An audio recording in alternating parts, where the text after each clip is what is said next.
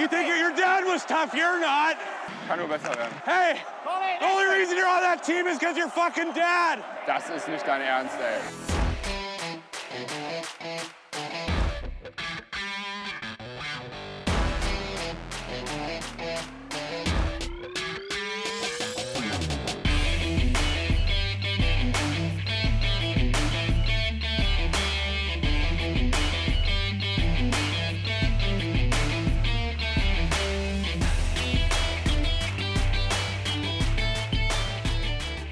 Montagabend, halb elf. Herzlich willkommen, liebe Leute, zu einer neuen Folge Trash Talk, unserem kleinen, freundlichen, kuscheligen DG Familien Eishockey Podcast. Hallo Daniel. Guten Abend, Milan. Hallo Lars, willkommen in dieser Runde. Hallo, guten Abend. Und der André ist auch da. Servus miteinander. Ja, es ist lange her, dass wir uns äh, gehört haben und da haben wir uns gedacht, wenn wir schon so lange keine Folge mehr rausgehauen haben, keine reguläre, dann holen wir uns doch noch den André als, äh, den, den Lars als Verstärkung mit dazu. Ähm, ja, wollen wir erstmal hören, Lars, wer bist du eigentlich? Erzähl mal. ähm, ich bin ein alter Freund vom, vom André, haben uns über DG kennengelernt und sind seitdem eigentlich stetig in Kontakt. Ich wohne mittlerweile in Baden-Baden, also weit im Süden. Ähm, habe mich aber nicht umpolen lassen von Mannheim oder so und bin der DEG treu geblieben seitdem. Genau, und verfolge es von der Ferne und wenn ich Zeit habe, bin ich gerne auch im Dome. Ähm, dies ist halt natürlich leider nicht möglich. Und ja, aber wie gesagt, mit anderen in Kontakt geblieben und somit immer der DG auch verbunden. Wobei, wenn man in Baden-Baden wohnt, dann müsste man ja eigentlich, wenn man abgeworben wird, auch bei zumindest den Farben einigermaßen treu bleiben und dann nach Hügelsheim gehen. Ja, tatsächlich. Da habe ich auch in der Jugend mal angefangen. Die haben sich aber nicht um die Jugend gekümmert. Und deswegen war ich tatsächlich mal in Pforzheim zwischendurch in der Landesliga. Hm? Ähm, und jetzt bin ich hier noch im, im Hobbyverein. Oder in, in mehreren Hobbyvereinen äh, spiele ich noch als Torwart. Genau. Also, tatsächlich bin ich wirklich in Hügelsheim auch ein bisschen am Spielen, ja. Ja, sehr schöne Halle da in Hügelsheim. Ja, noch richtig schön äh, kanadisch und kleines Eisfeld. Ja, genau. Eine der wenigen mit der Sondergenehmigung in Deutschland, glaube ich. Ja, soweit ich weiß, genau. Warst du mal da? Ich war mal da, ja. Ah. war das? 2008, 2009 in den Playoffs zur Oberliga. Zum Oberliga-Aufstieg. Wahnsinn. Noch schon ein paar Jahre her. Ja, Hügelsheim Hornets damals noch. Genau, jetzt sind es die Baden Vinos. Genau. Nach vielen Pleiten zwischendurch. Eine. Eine. Ja, war es nur eine? Mhm. Na, ich habe es Aber- immer nicht mehr so verfolgt. Das Spargeldorf. Okay, kommen wir aus der badischen Provinz ähm, in die erste Liga. Ja, gestern äh, relativ souveräner Derby-Sieg. Oder wie habt ihr das gesehen, Daniel? Ja, absolut. Ähm, dritter Derby-Sieg die Saison. Ähm, ich glaube, das ist mal eine Bilanz, die lässt sich sehen. Ähm, gerade wo wir es ja zuletzt in den Jahren ja immer mal auch eine Pleite zwischendrin gab, gerade auch zu Hause, ähm, war das natürlich jetzt wieder sehr souverän. Köln gerade im ersten Drittel ziemlich chancenlos in meinen Augen. Äh, da war die DG dann auch eiskalt. Ähm, Im zweiten Drittel war es wieder so ein typisch DEG-Spiel meiner Meinung nach. Äh, Wir gehen 3-0 in Führung und dann lassen wir Köln wieder ins Spiel kommen. Wobei, man muss auch dazu sagen, Köln hat es auch stark gemacht, meiner Meinung nach, in der Phase. Da haben sie irgendwie so ein bisschen den Drive bekommen. Und ja, im letzten Drittel war es dann erstmal ein langes Spiel äh, offen, ne, auf das Messerschneide, ähm, bis dann am Ende der erlösende 4 zu 2 Treffer gefallen ist, äh, der dann natürlich das Spiel entschieden hat. Aber bis dahin hätte es auch gut und gerne 3-3 noch stehen können. Ähm, war, ein, war ein spannendes Spiel, war ein hartes Spiel. Ich fand, beide Mannschaften haben gut auf Körper gespielt. Was ich bei der DEG überraschend fand, gerade jetzt äh, nach den beiden Ausfällen der beiden Verteidiger, hätte ich gedacht, dass man da eher versucht, ein bisschen das Körperspiel rauszunehmen, um Kräfte zu sparen. Äh, war aber nicht der Fall. Von daher, ähm, ja, schöner Abend, oder André?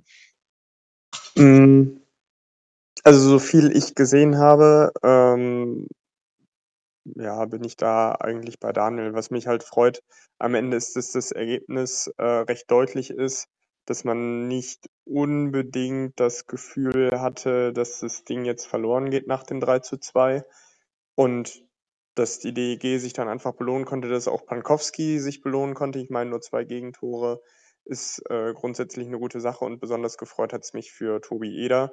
Ähm, wobei ich hervorheben möchte die Vorlage von ähm, Kyle Kamiski zum, zum äh, Tor von Fischbuch. Ich weiß gar nicht, ich glaube, es war das 4 zu 2. 4-2, ja. Was 4-2, ja. Das, das war schon gut gemacht. Also da sieht man einfach, was der, was der Mann für eine Qualität mitbringt.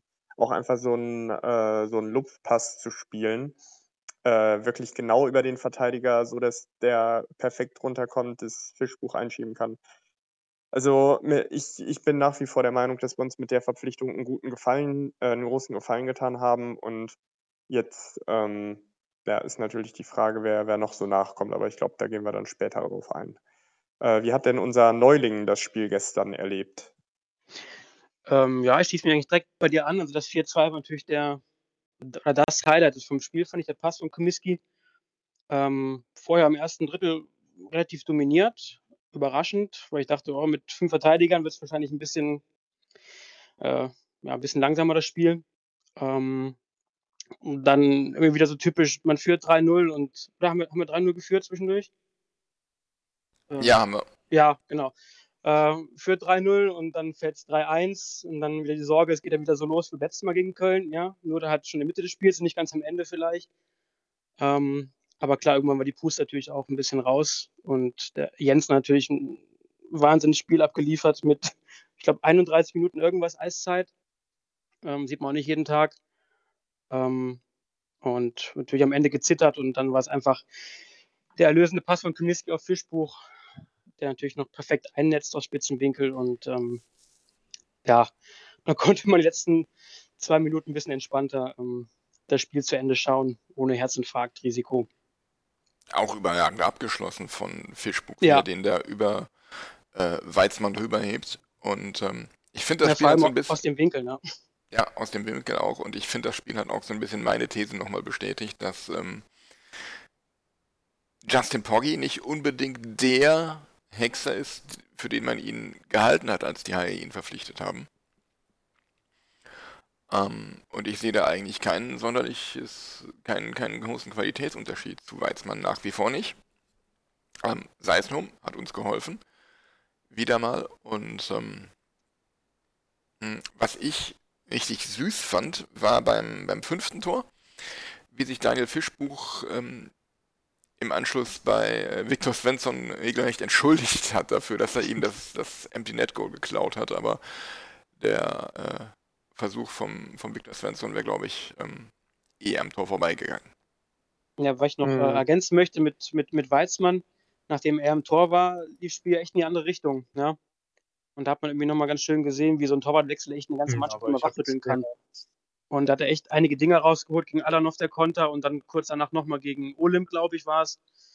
Ähm, das hat, hat den Heinen wirklich nochmal so einen richtigen Drive ge gegeben, wie Dani eben gesagt hatte. Ja.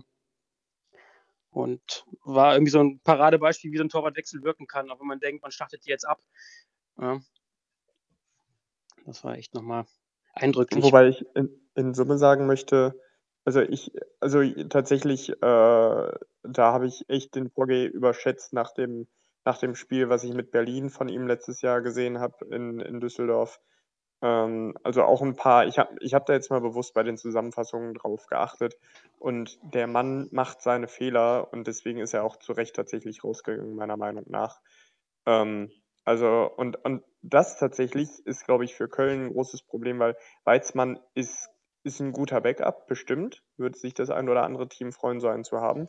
Aber ich finde tatsächlich inzwischen in Summe das Kölner Torwart-Duo gar nicht so, so doll in Summe. Also, das, da sehe ich andere tatsächlich sowohl bei uns in der Gruppe als auch äh, ligaübergreifend, äh, äh, äh, gruppenübergreifend deutlich weiter vorne. Das auf jeden Fall. Also ähm, gerade im Süden, Süden hast du ja zum Beispiel mit, mit Mannheim, mit Brückmann und ein sehr, sehr starkes Duo.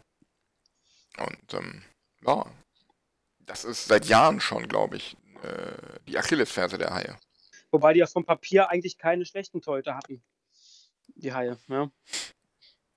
Ja, aber wenn man sich jetzt mal so in die Statistiken guckt, Weizmann mit einer Safe Percentage von 90,66, Poggi bei 90 glatt, also Ja. das ist so unsere Am Kragenweite. Anfang haben sich aber alle Torhüter schwer getan.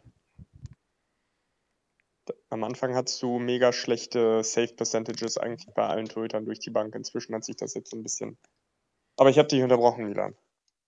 Ja, das ist so so unsere Kragenweite mit Pante bei bei 90,7 und, äh, Hane bei 89,95. Ähm, das ist so auf Augenhöhe, zumindest in dem Bereich. Wobei ich der festen Meinung bin, dass wir ein stärkeres Torhüter-Duo haben, äh, in meinen Augen, was nicht zuletzt auch durch viele Spieler bestätigt wird. Nicht zuletzt jetzt auch in unserem Interview mit Justin Schütz, der auch sagte, gegen Hane spielt er nicht gerne, weil er keinen reinkriegt. Ähm, äh, also ich glaube schon, dass wir da echt 'n Glücksgriff gemacht haben mit den beiden Jungs und ich finde, beide spielen auch deutlich stärker, als es die Fangquote vermuten lässt. Gestern wurde, glaube ich, während des Spiels auch mal eingeblendet, was, äh, Pankowski zuletzt für 'ne Fangquote hat und die lag bei 97,8 in den letzten Spielen. Ähm, von daher ich finde, Ja, das ich ein so Torhüter-Duo, was im Moment unterschreiben. Ja. statistisch unter dem ist, was sie eigentlich aufm Eis liefern. Sag du, Milan. Ja, da das würde ich so unterschreiben. Hm, ja, ich ehrlich gesagt auch. Also, ich finde die beiden Jungs, äh, zusammen ziemlich stark. Die haben sich jetzt auch gut, glaube ich, als Duo eingespielt. Das ist vielleicht noch mal 'ne Herausforderung, äh, sich da so drauf einzurichten, dass du nicht 1. Torwart bist, aber auch nicht ganz 2. Torwart bist und dass du dann einfach in diesen in diesen, äh, 2 Spielrhythmus jeweils reinkommst. Äh, was ja noch ganz interessant wird, je nachdem, wie da der Spielplan im Süden aussieht. Man konnte ja heute schon sehen, dass wir da teilweise Back-to-Back-Games haben und, äh, ob dann tatsächlich ein Torhüter beide Spiele macht, ist dann ja so mal die Frage, ne? Ähm Ja, wo wobei Kreis ja, glaube ich, schon jetzt gewechselt hat. Wenn ich's eben richtig gesehen habe, hat, äh, Hane nur 7 Spiele und Pankowski hat 11. Genau. Also, irgendwie hat Kreis ja schon was geändert. Die Tendenz geht ein bisschen in Richtung Pante, das ist Ja. Aber bevor wir jetzt groß über, äh, den Spielplan und die Torhüter weitersprechen, ähm, Viktor Svensson, bärenstarkes Comeback hätte ich so nicht erwartet. Wie sieht's bei dir aus, André? Ich hatte nur hoffen können, dass er so stark zurückkommt, wie er jetzt zurückgekommen ist. Normalerweise, wenn du wenn du lange verletzt warst, ähm, dann brauchst du ja so deine Zeit, äh, aus mehreren Gründen. Erst mal, du musst dich ans Spieltempo gewo gewöhnen, weil Training also, egal wie gut du trainierst, aber Spiel ist immer noch mal 'ne andere Geschichte. Äh, das das Zweite ist, du musst natürlich erst mal 'n Gefühl dafür kriegen: „Hey, was kann mein Körper?“ Und du musst erst mal die ein oder andere Hemmschwelle überwinden. Ähm, ich kann mich da noch an an 1, 2 ja, okay, viel mehr hatte ich auch nicht, äh, Verletzungen aus aus meiner Vita erinnern. Ähm, das eine war 'n Bänderriss, das andere war 'n Muskelfaserriss.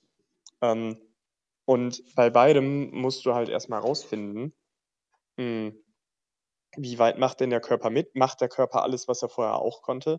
Und da hat man 'ne gewisse Hemmschwelle im Kopf und, äh, die sieht man bei Viktor Svensson einfach nicht und dass der sich dann, äh, erst mal mit mit so 'ner Hütte wieder einfindet, ähm, das ist schon fett. Also, ähm, ist auf jeden Fall im Moment auf Kurs Unterschiedsspieler und vielleicht genau der Stürmer, den wir noch gebraucht haben, um, äh, Bold Prediction, um 'ne Meisterschaft mitzuspielen, Milan. Aber ich glaube, da spreche ich dir aus der Seele. Also, du sprichst mir als, äh, Viktor Svensson-Fanboy auf jeden Fall aus der Seele, aber, ähm, ich glaube, was uns noch viel mehr gefehlt hat als so ein, ähm, galliger Zwei-Wege-Stürmer wie Viktor Svensson oder was uns auch noch immer fehlt, ist 'n Knipser. Weil ich finde, wir wir verballern vorne einfach zu viele Chancen. Ähm Weiß man, wie unsere, äh, Schussquote ist? Hat das mal einer von euch geguckt zufällig? Ich schaue mal eben nach. Ähm, vielleicht kann Daniel in der Zeit ja noch was sagen zu Viktor Svensson, wie er ihn sieht. Ja, ich kann mich da nur den den Worten von André anschließen und, ähm, man hat ja schon im letzten Jahr gesehen, auch wenn er da auch aufgrund von Verletzungen jetzt nicht so viel Spiele gemacht hat, aber man sah ja schon das, was er mit ins Spiel bringt, seine Agilität, seine Geschwindigkeit, ähm, seine ja, also, ich finde läuferisch ist einfach 'ne Augenweide, ihm zuzugucken, muss man sagen. Also, macht Spaß. Und, ähm, auch sonst, jetzt hat er scheinbar dieses Jahr, was er letztes Jahr vielleicht noch nicht so hatte, auch seinen Torinstinkt gefunden. Ähm, ja, macht im Moment viel richtig. Ob es jetzt einfach die Hochmotivation ist, nach so einem langen Ausfall wieder Vollgas zu geben und seiner Leidenschaft nachzugehen oder ob das jetzt von Dauer ist, wird man sehen. Ähm, ich hoffe, er kann diese Leistung jetzt einfach über die nächsten Wochen, Monate konservieren und genau wie André sagte, dann mitnehmen, sofern es dann klappt für die Playoffs, ähm, sodass man da vielleicht ein Wörtchen mitreden kann. Ich bin jetzt gerade bei den Schussquoten und da bin ich überrascht. Wir haben nämlich die viertbeste der Liga. Also nicht nur in der Nordgruppe, sondern der Liga. Besser sind nur Iserlohn, Berlin und München. Und ähm, 10,56% aller Schüsse gehen rein bei uns. Das ist nicht schlecht. Das bedeutet auf der anderen Seite, dass Torhüter gegen uns eine Fangquote haben von unter 90 Prozent. Ähm, aber Milan, ich muss dir äh, widersprechen. Wir haben zwei Knipser. Der eine heißt Barter, der andere heißt Fischbuch. Das ist, sind jetzt natürlich nicht die Typen John Henryan, den du einen Puck gibst und äh, die da, die da drauf wichsen und das Ding versenken, weil die, weil die eine Rakete im Handgelenk haben. Ähm, aber die machen die Tore, ne? Also, ähm, da, also da bin ich als DEG-Fan schon schlechter durch die Saisons geeilt. Ja, Oder auch nicht geeilt. ja aber genau das, das meinte ich halt. So, so ein Typ John Henry, der fehlt mir irgendwie. Also ein Sniper. Genau. Dafür haben wir jetzt ja mittlerweile endlich wieder mal, ich würde fast behaupten, der erste seit Andy Hedlund mal wieder einen an der blauen Linie, der jetzt auch äh, richtig regelmäßig fackelt und äh, auch so punktetechnisch, ich glaube, drittbester Verteidiger der Liga ist aktuell mit Nikolas Jensen. Ja, Ja, das stimmt, Das da haben wir lange drauf auch gewartet. Und ha- hat die Ja. drittmeisten Tore im, vom ganzen Team Ja. bei uns. Ne? ich habe vorhin im Vorgespräch mit Daniel schon mal kurz drüber gesprochen. Was glaubt ihr denn, wer ist unser bester Bully-Spieler? Ähm, nicht Barter? Doch, Bartha. Echt? Okay. Bartha ist, unser, okay. Bartha ist der Einzige, der mehr als 50% seiner Bullies gewinnt. Im. Training, an der Playstation oder auch im Spiel? Im Spiel. Im Spiel. oh Mann. Der Einzige. Der zweitbeste, nach Prozenten zumindest, ist Viktor Svensson. Den hätte ich jetzt getippt als ersten. Ja, der hat auch erst 41 Bullies gespielt und davon 19 gewonnen. Da kann, kann man noch nicht so viel falsch machen. Ja, aber ähm, Alex Bartha hat von ähm, 309 gespielten Bullies 172 gewonnen, also 55,66 Prozent. Oh, das ist, hätte ich nicht gedacht. Das ist erfreulich. Damit ist er ligaweit auf Platz 28. Das, ist- das, ist, schon, das ist schon bezeichnend. Ja? ja, Ja. so sagst du das. Das ist aber auch in meinen Augen die große Schwäche der DEG seit, seit einigen Jahren, eigentlich sogar seit Rob Collins, wobei selbst der war jetzt nicht die Überwucht am Bully-Punkt in meinen Augen, aber das ist ein großer Faktor bei uns schon seit langer Zeit, dass wir nicht gescheite Bully-Spieler haben. Ja, selbst ein Tore Wikingstad äh, war ja nie einer, der am Bullypunkt dominiert hat. Der war ja echt immer so sehr solide 50 Prozent. Äh, wer uns da echt fehlt, ist ähm, Chad Nearing. Das, äh, also, das, das ist so eine saloppe Behauptung, aber wenn du erstmal, ähm, wenn du halt das Bully gewinnst, bestimmst du zumindest mal, wenn du dich nicht ganz blöd anstellst, die ersten fünf bis zehn Sekunden danach. Du Ja. eröffnest das Spiel und wenn du das nicht kannst, ähm, gibst du dem Gegner deutlich mehr Gelegenheiten, als er haben müsste. Genau das. Und ähm, aus dem Grund wäre Brad Olsen aus Krefeld auch einer, den ich gerne bei uns hätte. Der ist nämlich mit Abstand von denen, die regelmäßig Bullies spielen, der beste Bully-Spieler der Liga. Der gewinnt fast. Kann der sonst noch was? Ich guck mal nach. Zwölf Punkte hat er gemacht in 17 Spielen für Krefeld. Zweitbester Scorer Ja, bei Krefeld halt. ja okay. Er gewinnt aber 62% seiner Bullies. Das halt schon Ja, eine war das nicht auch der, der, Hm? war das nicht der, der diesen Baseball-Swing gemacht hat ins Tor auf 50 Meter Entfernung in Wolfsburg? War das Ostern? Keine Ahnung. Ich meine, ja. Ja, aber von 375 gespielten Bullies 231 zu gewinnen, ist eine Nummer. Das ist Ja, ist nur leider wertlos, wenn du bei Krefeld spielst. Ja gut, es gibt ja auch Bundesliga-Fußballer, die spielen bei Schalke, damit sie nächste Saison noch weiter Bundesliga spielen. Nur eben nicht für Schalke. Also alle. Außer die, die nirgendwo anders mehr unterkommen. Ja, okay, ich, ich will jetzt hier keinen kaputt reden, aber da fallen mir auch ein paar Namen. Benito Raman gefällt das. Oder dem Ja, Kabak. wetten, wetten, wetten, äh, der, der Kabak ist doch zu Liverpool. Ja, eben. Ja, ja, deswegen, der, der hat sich da rechtzeitig verpieselt. Ähm, aber ich wette, der Raman wohnt noch in Düsseldorf. Alles andere wird mich schwer wundern. Ja. Und ich wette, der kommt im Sommer auf Knien, wenn Fortuna dann doch noch den Aufstieg geschafft hat, angekrochen und wünscht sich wieder zurück zur Fortuna zu gehen.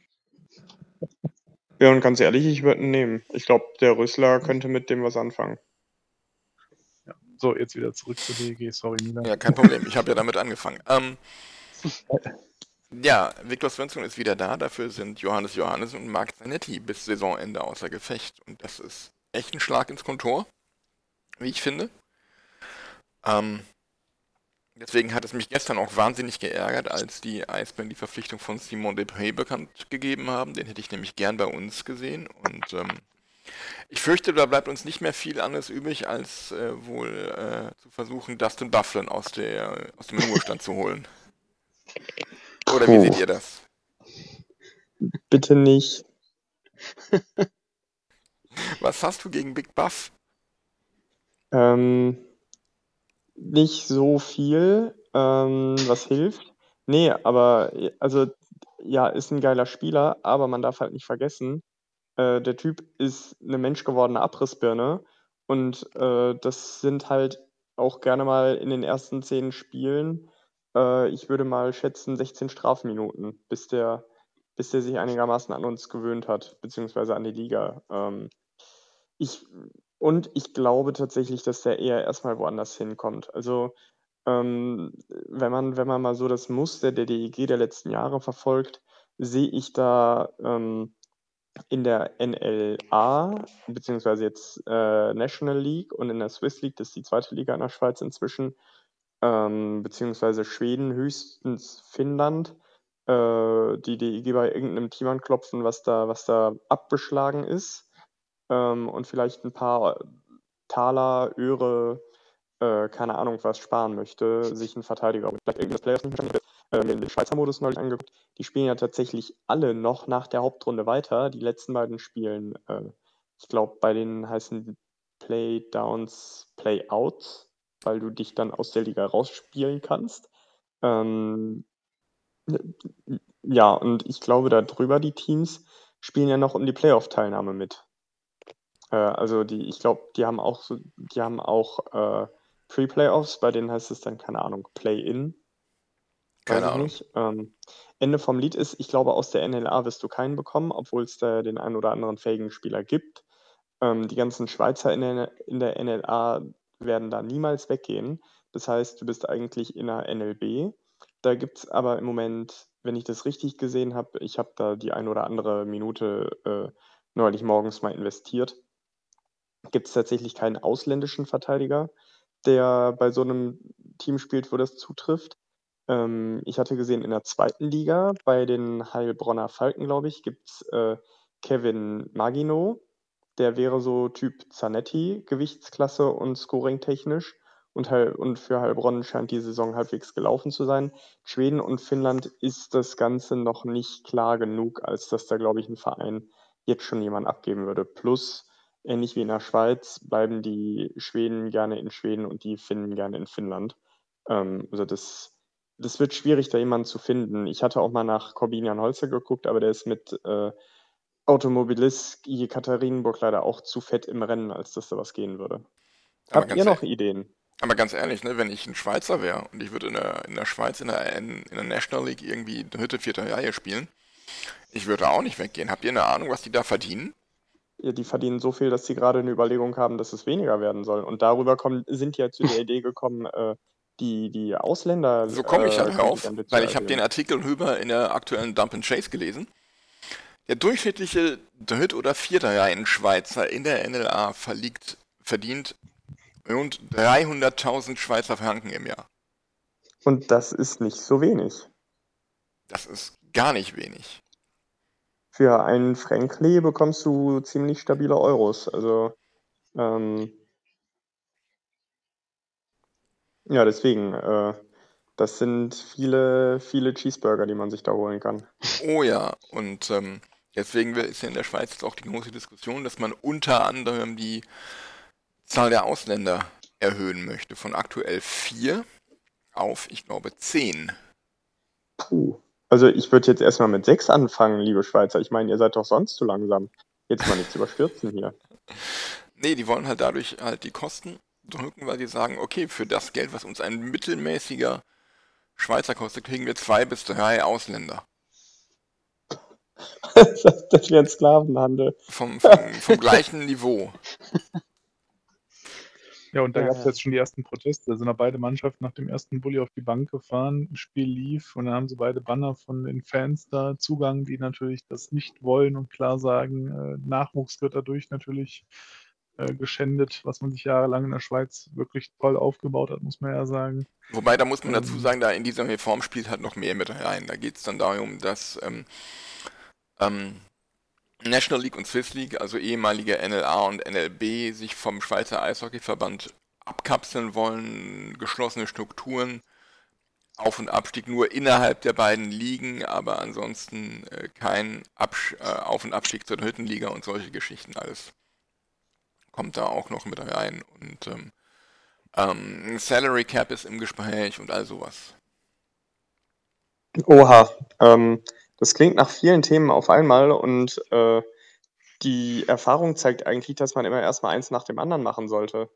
Weil, also, das kann halt auf einmal sein, dass die Schweiz morgens aufwacht und feststellt, dass sie tot ist, weil einfach äh, ein paar talentierte Schweizer auf einmal ins Ausland gehen.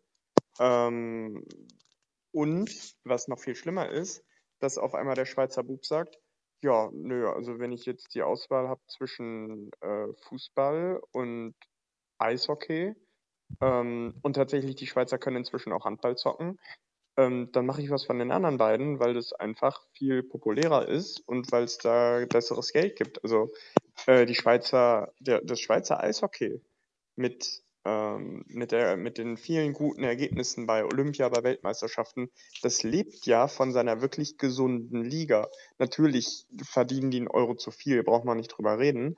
Ähm, aber das ist, also ich, ich gehe da jetzt mal einen ganz, ich spanne da jetzt mal einen ganz weiten Bogen. Wenn, wenn das zu weit ist, müsst ihr mir sagen. Aber warum will denn hier keiner Pflegekraft werden, weil scheiße bezahlt ist? Wenn eine Pflegekraft hier äh, 100.000 im Jahr machen würde, würde es jeder werden wollen. So, in der, in der Schweiz hast du in, der, in den ersten beiden Ligen ein absolut auskömmliches Gehalt. Äh, wenn du dir mal anguckst, was die in der DL 2 verdienen, äh, da fangen die an zu weinen, äh, weil das einfach so übel ist. Äh, ich glaube, ab der dritten oder vierten Liga hast du in Deutschland Spieler, die äh, Teilzeitprofis sind, wenn überhaupt. Ähm, die Schweizer Liga hat da was für den Sport sehr Gesundes. Ja, es ist teuer, aber du kriegst halt dafür auch was. Und ich meine, in einem Land mit, äh, ich glaube, schätzungsweise 4000 Einwohnern, übertrieben gesagt, äh, eine, eine absolut äh, konkurrenzfähige Nationalmannschaft zu haben, ist aller Ehren wert. Und man muss sich gut überlegen, ob man von was weg will, was funktioniert. Und ich meine, wenn die Leute sagen, ja, okay, wir wollen da nicht mehr die Kohle reinstecken, muss dich nicht wundern, wenn sich das ändert. Da muss dich echt nicht wundern. Die Frage ist halt auch, wie lange ist diese Nationalmannschaft noch konkurrenzfähig? Wenn man sich jetzt im, wann war's, im Dezember die U20-WM angeguckt hat, da war nichts mehr vom, vom Glanz und Gloria der Schweizer Nationalmannschaft vergangener Tage. Das war sang- und klanglos und äh, die haben im ganzen Turnier, ich glaube vier Spiele waren es, fünf Tore geschossen und über 20 kassiert. Und vier dieser fünf Tore haben sie im letzten Drittel gegen Deutschland geschossen und auch nur, weil die Deutschen beim Stand von, ich glaube 4-0 oder so, nach dem zweiten Drittel drei oder vier Gänge zurückgeschaltet haben und das Ding dann noch mit 5-4 gewonnen haben.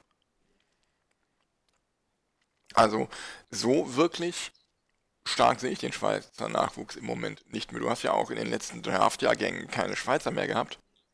Der letzte war, glaube ich, wer war es denn da? Der da an 1 gezogen wurde oder 2. Hischiel. Hm? Nico Hischiel. Nico Hischer, genau. Und ansonsten, Hischiel. ähm, ja, wir waren bei Zanetti und Johannes, um mal wieder zurückzukommen. Kleinen Bogen gemacht. Da hätte ich eine Frage an euch. Was würdet ihr euch denn für einen Verteidiger wünschen, wenn wir uns einen aussuchen könnten? Also vom eher so einen stark Defensivverteidiger oder einen Offensivverteidiger? Wo ja Jensen der Einzige ist, der eigentlich äh, mehr als ein Tor hat von, von unseren Verteidigern. Ähm, also, da der Novak seine hellen Momente hat, Ebner eigentlich ein wirklich guter Two-Way-Verteidiger ist. Ich weiß nicht, ob, ob er das vergessen hat. ähm, aber ich würde tatsächlich lieber einen Defensivverteidiger haben. Ähm, so, oder so ein, oder keine Ahnung, den Kamiski-Klon am allerliebsten. Halt einen, der äh, solide verteidigt, aber halt auch mal einen geraden Pass vorne hinbekommt. Das wird mir schon völlig reichen. Also das äh, muss nicht das Bufflin sein. Äh, muss auch nicht äh, Jean-Luc Karlsson Rompier. sein. Bitte? Jean-Luc Rompier, den wir mal hatten vor Ewigkeiten. Der war doch auch so ein, so ein Ah. Schrank, oder? Den, den, den würde ich mit kussern. Also den in seiner damaligen Form. Ich, ich glaube, der ist inzwischen Experte übrigens Echt? in den USA. Ich habe den, doch, doch, ich habe den da mal sitzen sehen. Das ist ein echt patentes Kerlchen. Also cooler Typ, muss ich sagen. Ähm, nee, aber ich bin tatsächlich, ähm, es ist, ich habe mal an der Uni so ein Sprichwort kennengelernt. Das, das ging so, äh, du sollst nicht jagen gehen, wenn dein Haus brennt. Ähm, vielleicht ist es klüger, erstmal dafür zu sorgen, dass wir hinten stabil stehen, äh, bevor wir vorne ein Feuerwerk abbrennen. Was wir im Moment auch, glaube ich, so tun. Deswegen, ähm, da bin ich bei einem Defensivverteidiger. Was denkst du denn, Daniel? Ne, 1000 Prozent dabei. Definitiv. Darf auch gerne einer sein, äh, der weiß, wie man seinen Körper einbringt, denn da ist mittlerweile dann ja nach dem Zanetti-Ausfall tendenziell doch nur noch Jensen bei uns in der Verteidigung, der wirklich äh, mal auf den Gegner geht. Das heißt, ein Defensiver, der seinen Körper einbringen kann, das ist natürlich fair, aber doch hart, äh, wäre definitiv auch meine Wunschbesetzung. Ja. Und da fällt, da fällt mir dann noch glatt unser schwedischer Urknall vom letzten Jahr ein, der leider jetzt in Salzburg gelandet ist, Alex Urbaum. Ja, der, der wäre tatsächlich auch nicht schlecht gewesen. Ich finde es so schade, dass man mit dem nicht verlängert hat, aber das könnte auch an Gehaltsvorstellung und Vorverletzung liegen. Das ist zumindest meine Vermutung. Ja, da wurde auch gar nichts kommuniziert damals, ne? Im Sommer. Da wurde kein Wort zugesagt. Soweit ich mich Vielleicht- erinnere. Vielleicht hat das auch irgendwie menschlich einfach nicht gepasst. Das ist- schwer zu sagen. Ähm, Ja, Ich finde es schade spielerisch, dass er nicht da ist und ich glaube, ansonsten ist er ja, halbwegs ersetzbar gewesen. Also ich würde auch eher auf einen defensiven Verteidiger gehen mit äh, Stärken im körperlichen Bereich, der vor den, wie heißt das immer so schön auf irgendwelchen Scouting-Seiten, ähm, Defensive player who doesn't shy away from the physical aspects of the game. Das klingt sehr nach Erik K. Piri, Keine Ahnung. dem Typen von Elite Prospects. Kann durchaus sein, ja.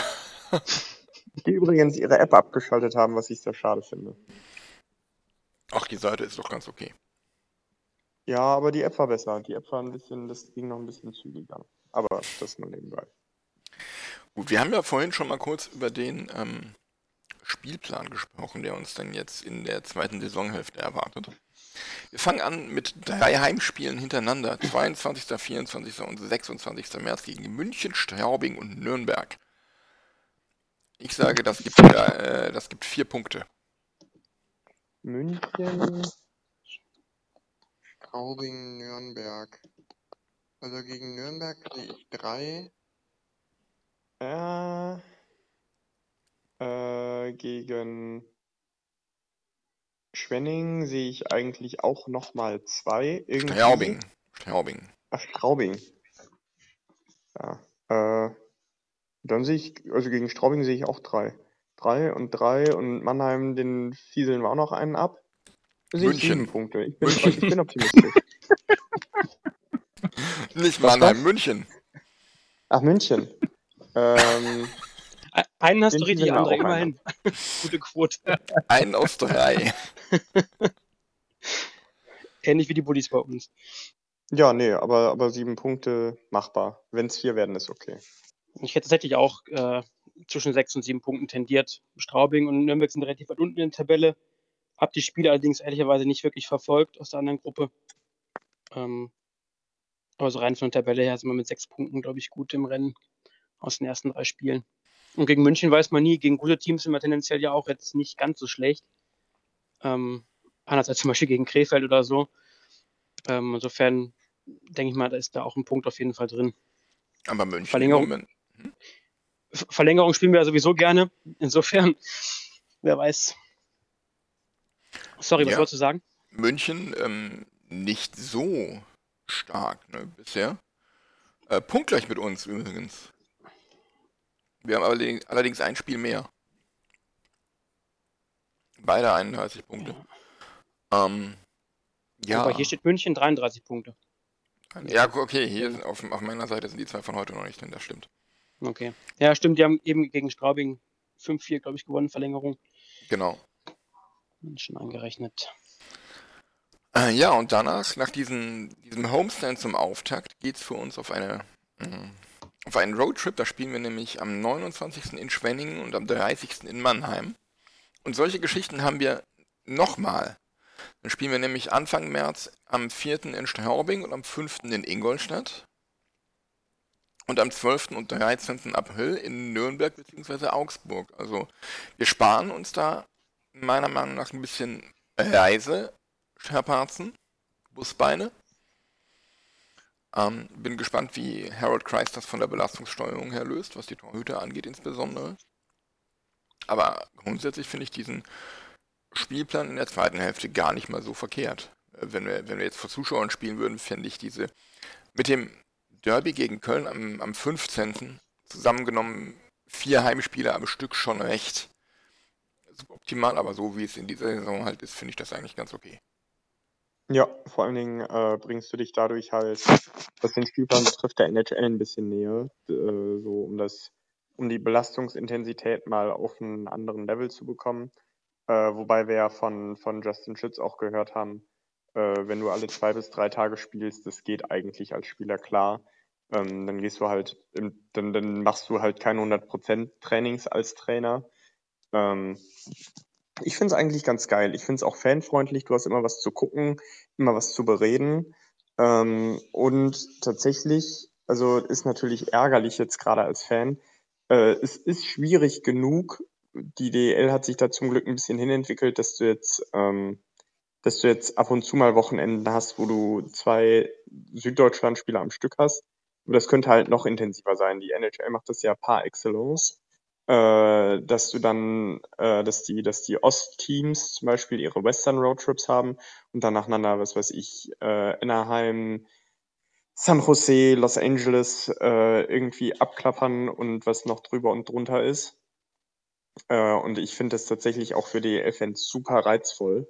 Ähm, da kannst du halt einfach mal ein Wochenende machen, wo du, keine Ahnung, Schwenningen-Mannheim machst äh, oder Ingolstadt-Straubing, Ingolstadt-Augsburg, München-Augsburg, ähm, wo du halt einfach einen schönen Roadtrip machen kannst. Ähm, kostengünstiger ist es natürlich auch, weil du dir eine Rück- und eine Hinreise sparst. Ähm, damit auch der ökonomische, ökologische Faktor ähm, absolut gegeben, finde ich gut. Ähm, Die Gemüde Ja, das äh, einzige- Nachhaltigkeit. Erstmal zu äh, Benny. die grüne, die grüne Penny DEL.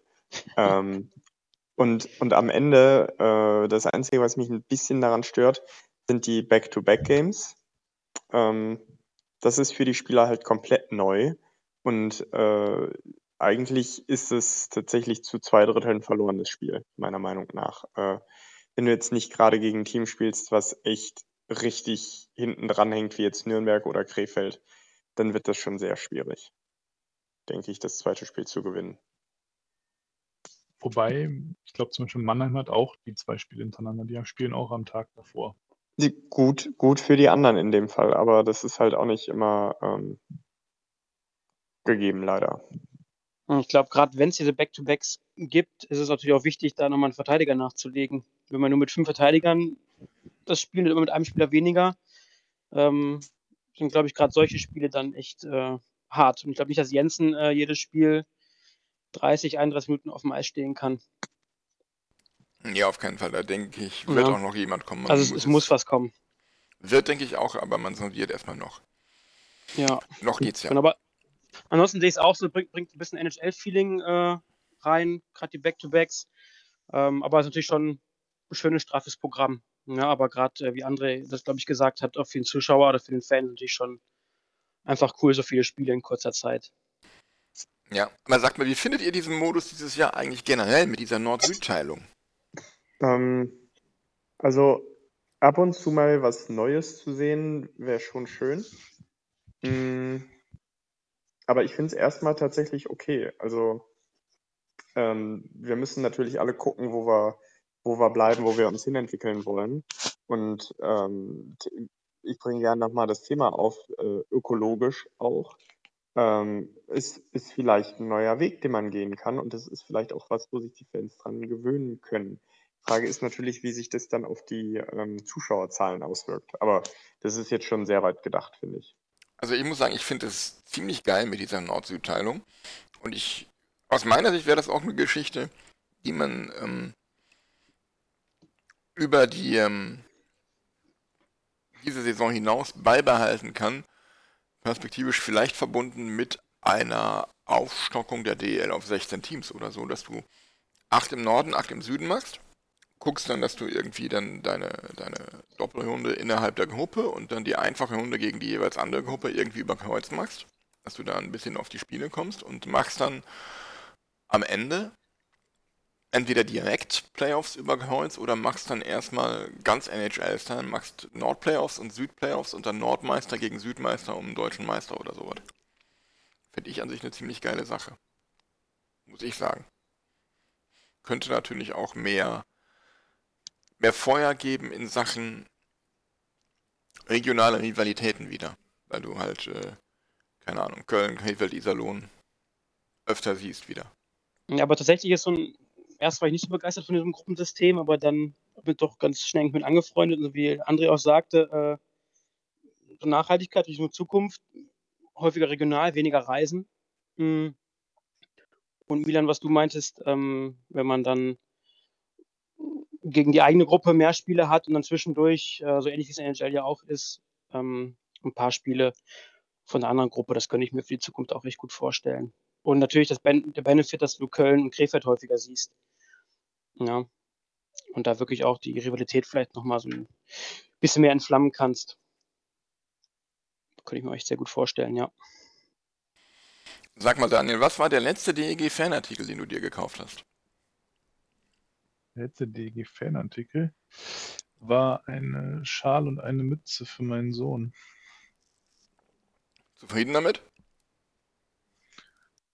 Das, das war tatsächlich in Ordnung, weil es auch im Sale war und das war in Ordnung.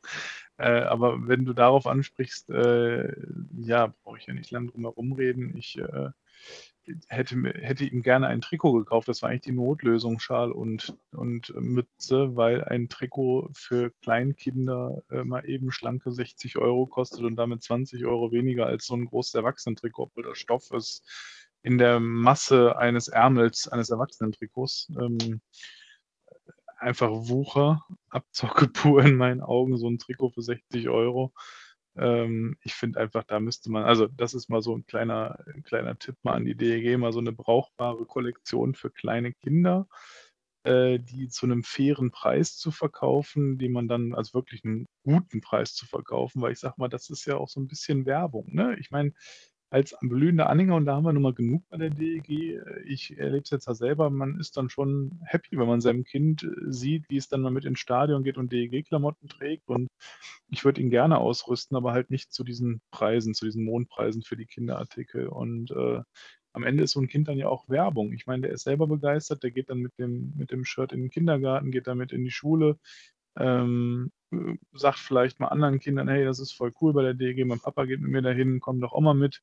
Und so ähm, generiert man ja auch Fans der Zukunft äh, in der jungen Generation. Und das passiert, finde ich, gerade bei Kindern häufig über Kleidung. Und ähm, ja, da sind wir einfach schwach aufgestellt, stelle ich jetzt fest, wo ich mich vorher nie mit beschäftigt habe.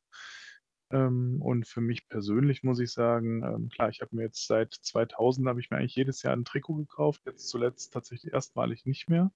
Bin sogar dabei, meinen Bestand etwas zu reduzieren, ähm, weil einfach die Trikots zuletzt in meinen Augen teilweise zu ähnlich waren und dann auch nicht mehr so attraktiv.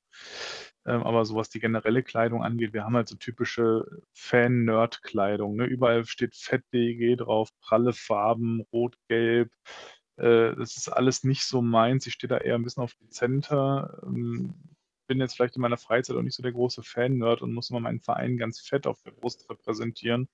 Mir reicht es dann dezenter. Also ich würde mir wirklich so eine Businessline wünschen, dezent irgendwie eingestickt, irgendwie das Logo oder irgendwas, also wirklich was Schickes. Da würde ich auch, wäre ich auch gerne bereit, dann mal so ein, zwei Teile mal zu kaufen, und wenn sie jetzt nicht 1,50 Euro kosten, aber das ist alles so nerdig, was wir da haben. Also wirklich so für die absoluten Freaks und das meine ich überhaupt nicht böse. Äh, das ist ja gut, dass es die gibt äh, und auch in der Vielzahl gibt, aber das sind halt Klamotten, nicht böse nehmen, aber die würde ich so für mich persönlich nicht in meiner Freizeit tragen.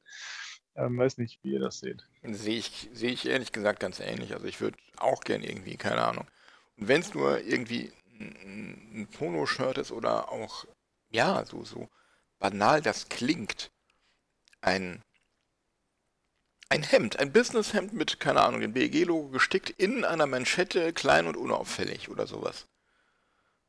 Fände ich super geil. Einfach was, was, was du halt auch wirklich bedenkenlos ins Büro anziehen kannst. Ins Büro, nicht hier irgendwie Finanzamt Backoffice, sondern ähm, halt irgendwo auch, ähm, wo du möglicherweise einen Kundenkontakt hast oder sowas. Jetzt in Corona-Zeiten vielleicht nicht unbedingt, aber sonst, wo du halt auch dezent, aber ja, trotzdem irgendwie deine, deine Leidenschaft zeigen kannst, ohne dass es direkt irgendwie jeden aus fünf Kilometern Entfernung anspringt. Und ohne dass es nerdig wirkt. Ähm, ja, das kann ich tatsächlich sehr gut verstehen. Also ich finde tatsächlich, dass äh, heutzutage inzwischen vor allen Dingen Socken sehr gut äh, auch mal wirklich ein bisschen kreativ und bunt sein können. Und was denn mal mit DEG-Socken? Einfach schön graue Socken, die man zu schwarzen Anzugsschuhen tragen kann. Ähm, wo, wo irgendwo das DEG-Logo einfach drauf ist, vielleicht sogar aufgestickt ist. Ähm, so, das zum Beispiel. Oder äh, die Idee mit dem Hemd finde ich jetzt auch nicht ganz schlecht von dir. Alternativ äh, geht halt schwarz immer. Schwarz ist, äh, also okay, manche sagen natürlich, schwarz ist keine Farbe, aber äh, schwarz ist halt Trendfarbe und eine, eine schwarze gesteppte Jacke oder so, wo, wo unauffällig vielleicht auf der Schulter ein DEG-Logo ist, aber was ich auf der anderen Seite auch schön fände, ähm, ich meine, es gibt viele sportliche Menschen und dass es dann einfach so ein bisschen Teamwear geben würde, äh, wo du einfach so einen so Trainingsanzug, wie die DEG-Spieler ihn selber tragen, bekommen könntest. Äh, vielleicht ist dann da nicht überall die Werbung drauf, vielleicht ist da natürlich auch nicht der Name von dem Spieler drauf. Ähm, aber das wäre halt mal auch mal ganz schön, weil ganz ehrlich, bei den Sachen, die du jetzt tragen kannst, ja, man sieht halt, dass du Fan bist. Äh, und das wirkt nicht immer, es wirkt nicht immer hochwertig, auch wenn es zu hohen Preisen verkauft wird. Ähm, aber ich, ich finde, da könnten wir uns echt attraktiver aufstellen. Ähm, also ganz ehrlich, so ein, so ein ähm, also ich finde die T-Shirts, die so ausgegeben werden, die sind okay. Äh, aber jetzt mal so einen schönen Trainingsanzug und ich meine, wenn man Sport macht, kann man immer gebrauchen. Ähm, wäre halt eine wäre halt 'ne nette Sache. Ansonsten, ja, bin ich bei euch, 'ne wirklich eine vernünftige Businessline wäre echt wünschenswert. Äh, viele Fans, die jetzt jahrelang dabei sind und die jetzt vielleicht auch den Euro haben, um sich mal um sich mal mehr oder was äh, was, äh, Hochpreisigeres zu kaufen, die sind da bestimmt auch bereit dazu, ähm, 'n 'n entsprechenden Euro auf den Tisch zu legen. Und warum warum nicht mit der Entwicklung der Fans gehen? Ver verstehe ich nicht. Ähm, und da hat die DEG für mich noch ein riesiges Potenzial, gerade weil eigentlich der Name DEG ich meine, wir haben jetzt nicht so ein so 'n merkwürdiges Logo wie damals die Hamburg Freezers oder, äh, wir haben auch kein Hähnchen bei uns im Logo oder einen Pinguin. Ähm, du hast eigentlich genug Potenzial, da was Gescheites draus zu machen. Ja, absolut. Und ähm, das, das Beispiel mit dem Hemd kommt ja nicht von ungefähr. Ähm, Borussia Dortmund hat Businesshemden von Olymp im im Fanshop. Die sind ähm, grau, schwarz, weiß und schwarz-weiß kariert, glaube ich. Ähm, und wirklich nur ganz dezent, dann hast du entweder am, am Knopf einen kleinen gelben Streifen oder du hast wirklich, ich glaube, am linken Ärmel an der Manschette 1909 eingestickt ins Hemd. Das war's. Ganz dezent, aber richtig, richtig geil. Und, und sowas finde ich total okay übrigens. Ich finde auch eine, also äh, das ist jetzt natürlich persönliche Vorliebe, aber ich finde auch Olymp eine ziemlich tolle Marke. Die haben äh, eigentlich inzwischen für jeden was dabei und auch in einer fairen Qualität. Ähm, also spätestens, wenn, wenn bei Olymp Hemden in den Sale gehen, äh, bin ich eigentlich der Erste auf der Seite und mache da den Warenkorb voll. Weil du, weil du echt für einen halbwegs fairen Preis eine gute Qualität bekommst und mit Hemden, die du halt ähm, über bestimmt drei, vier Jahre auch wöchentlich tragen kannst, ohne dass dir die Farbe direkt rauswäscht oder ohne dass das Ding komplett ausfranst. Aber das, das nur so als kleinen Hinweis noch an die DEG. Ja, da, da, stimme ich zu. Olymp ist nicht schlecht. Ich persönlich mag jetzt eine Firma aus Bielefeld eher, aber ist okay. Das ist die mit dem Affen Trigema? Nee, ich. Ach nee, die, die war in Süddeutschland. Nee, ich meinte Seidensticker. Ah, okay. Ja, das, das, das ist nicht so ganz mein Schnitt. Sind denn da andere Clubs besser aufgestellt? Habt ihr da eine Ahnung? Also ich weiß es ganz ehrlich nicht, weil ich mir andere Fanshops äh, nicht angucke, aber ähm, ich frage mich, ob es nur ein DEG-Problem ist. Ich kann gerne mal eben nachgucken, während ihr darüber diskutiert. Also ich, mir ist jetzt noch nichts aufgefallen. Ich habe tatsächlich, äh, mir ist tatsächlich immer mal wieder Berlin oder Mannheim recht positiv aufgefallen. Köln tatsächlich mhm. macht auch das ein oder andere coole Stück. Ähm, ja, und dann gibt es halt noch äh, die, ähm, die Fanshops, die ich mir sowieso im Leben nicht angucken würde, von denen ich das daher nicht weiß. Äh, ja gut, ja. Äh, Red Bull ist auch die Frage, ob man das, ob man das immer unbedingt tragen möchte, verstehe ich auch. Ähm, ja, aber ansonsten. Übrigens, ähm, interessant finde ich auch die Entwicklung der, der Ingolstädter äh, Neon-Trikots, um mal einen kleinen Schwenk zu machen. Äh, die, die Spieler haben damit ja solche Probleme, äh, Spiele zu gewinnen oder Punkte zu holen, dass das Trikot jetzt ein wenig in Verruf geraten ist. Ist es das? Ja. Okay. Das hatte ich gar nicht mitbekommen. Tell me more. Ja. Ich finde die Dinger nämlich nach wie vor mega geil. Ich finde die tatsächlich auch gut gelungen. Mit das Beste an Trikot, was, was ich so von einem anderen Verein gesehen habe in den letzten Jahren. Ähm, allerdings äh, haben die Spieler, wie gesagt, irgendwie damit kein Glück. Das gleiche ist ja bei der Fortuna im Moment die Diskussion mit den äh, gelungenen schwarzen Trikots mit den äh, mit dem Stadtteil-Camouflage-Muster auf den Ärmeln. Also was hat man da gemacht? Man hat sich die Umrisse der Stadtteile genommen und hat äh, das, hat die in weiß, grau und also weiß, hell und dunkelgrau, glaube ich, auf dem Ärmel abgesetzt sodass das ein Camouflagemuster ergibt. Aber die Fortuna holt damit kaum Punkte. Ich weiß gar nicht, ob die damit überhaupt schon ein Spiel gewonnen haben. Ich glaube nicht. Und äh, da gibt es halt die gleiche Diskussion. Das Problem ist, du kriegst halt nur einmal im Jahr so einen, ähm, so einen Trikotsatz. Und äh, auch interessant, die DEG, äh, geht, ach Quatsch, die Fortuna geht ja nächstes Jahr zu Adidas und von Ulsport weg. Da bin ich mal gespannt, wie individuell die Trikots dann überhaupt noch sein werden, weil Ulsport ja äh, eigentlich ein recht kleiner Lieferant ist und dann tatsächlich auch nicht so standardisiert ist wie andere. Ähm, aber das ist, das führt jetzt, glaube ich, zu weit, das äh, ja. groß zu diskutieren. Ich glaube, eine Businessline habe ich nirgendwo bisher gesehen. Ähm, bei Augsburg, da war ich jetzt spontan. Ähm, gucken, habe ich nichts gesehen. Ähm, aber die haben auch Trainingsbekleidung, also Teamwear, weiß ich. Also da würden sie bei dir zumindest offene Türen einrennen. Ja, offene Türen weiß ich jetzt nicht. Also die, das, das kostet ja auch immer was. Ja, Augsburg auf jeden Fall. Äh, am besten, am besten hier schön noch äh, ein dickes, fettes A über den Rücken sticken, äh, sticken lassen.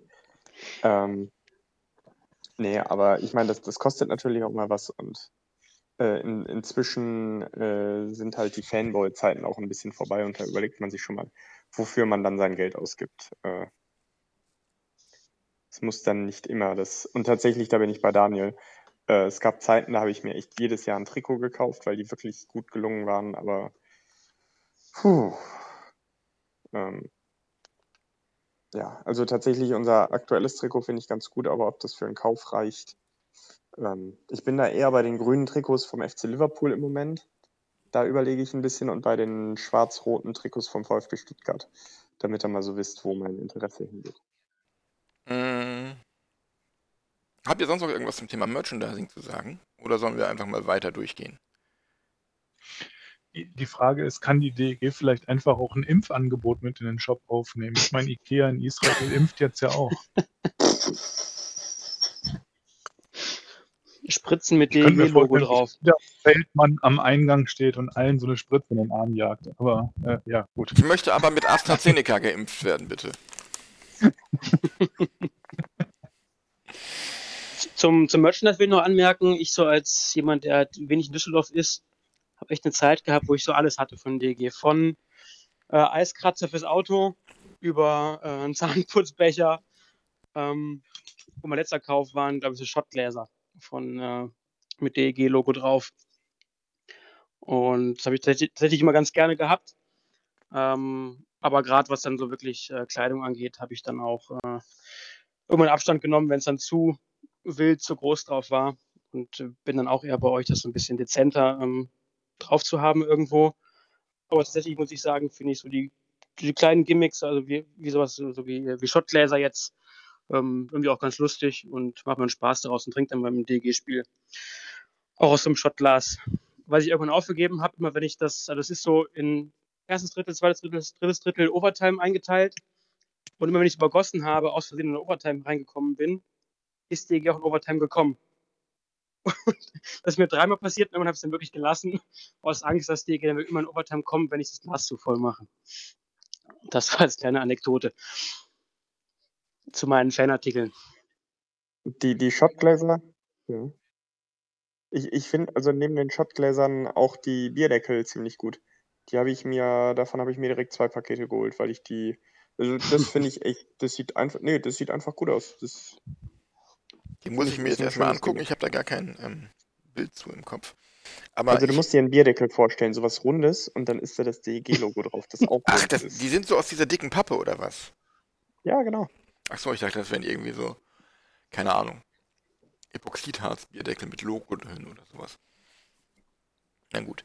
Ähm, ja, wo wir bei Trinkgefäßen sind, ich fand eigentlich, ähm, dass es mal langsam in der Zeit wird, dass die DEG wieder eine schöne Kaffeetasse rausbringt.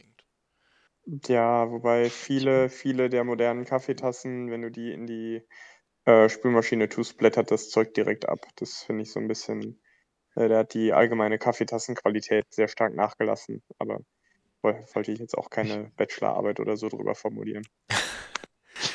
Das klingt gerade geil, die moderne Kaffeetasse. Die moderne Kaffeetasse ist ein sehr schöner Sendungstitel. Moderne Kaffeetasse von heute. Die Kaffeetasse von heute. An Ka Kaffeetassen damals und heute. Solange das nicht der einzige Cup ist, den die DG gewinnt, der Cup of Coffee ist. alles gut. Wir könnten mal eine Sonderfolge über Kaffeetassen machen. Aber ich wünsche mir also, um das abzuschließen, was ich mir noch wünschen würde, wäre jetzt wieder beim, wenn wir beim Thema Kinder, ähm, mehr Dinge, die man personalisieren kann auf so ein Kind. Zum Beispiel ein Platzuntersetzer, wo ich irgendwie äh, von dem Design, wie wir die Startaufstellung der DEG haben, den Namen meines Sohnes da draufpacken könnte mit einer Nummer, die er sich wünscht oder so. Und dass er so sein, er sieht sich so in der DEG-Welt, findet sich da wieder. Weißt du, um so einem Kind die Fantasie da noch weiter anzuregen. Äh, glaube, da wird auch manche Erwachsene sich sowas wahrscheinlich machen lassen, aber äh, sowas finde ich halt auch geil. So Kleinigkeiten, die man individualisieren kann. Da ist man dann ja auch bereit, äh, ein paar Euro mehr hinzulegen, wenn man was Individuelles bekommt. Ähm, dass man halt mehr als nur ein Blanko-Trikot, man sich einen Namen, der dann nicht so toll aussieht, wenn man ihn da extra drauf flocken lässt. Ähm, das wäre auch eigentlich ganz was Schickes. Mehr Individualität, die man da reinbringen kann. Ja, und übrigens diese Soundbox, also ich weiß, die DEG findet die super geil, aber what the hell? Also Hat, hat die einer von euch? eigentlich. Nein, Nein, noch nicht. Ähm, die habe ich mir so wenig gekauft, dass ich glatt dafür das Geld wieder zurückgekriegt hätte.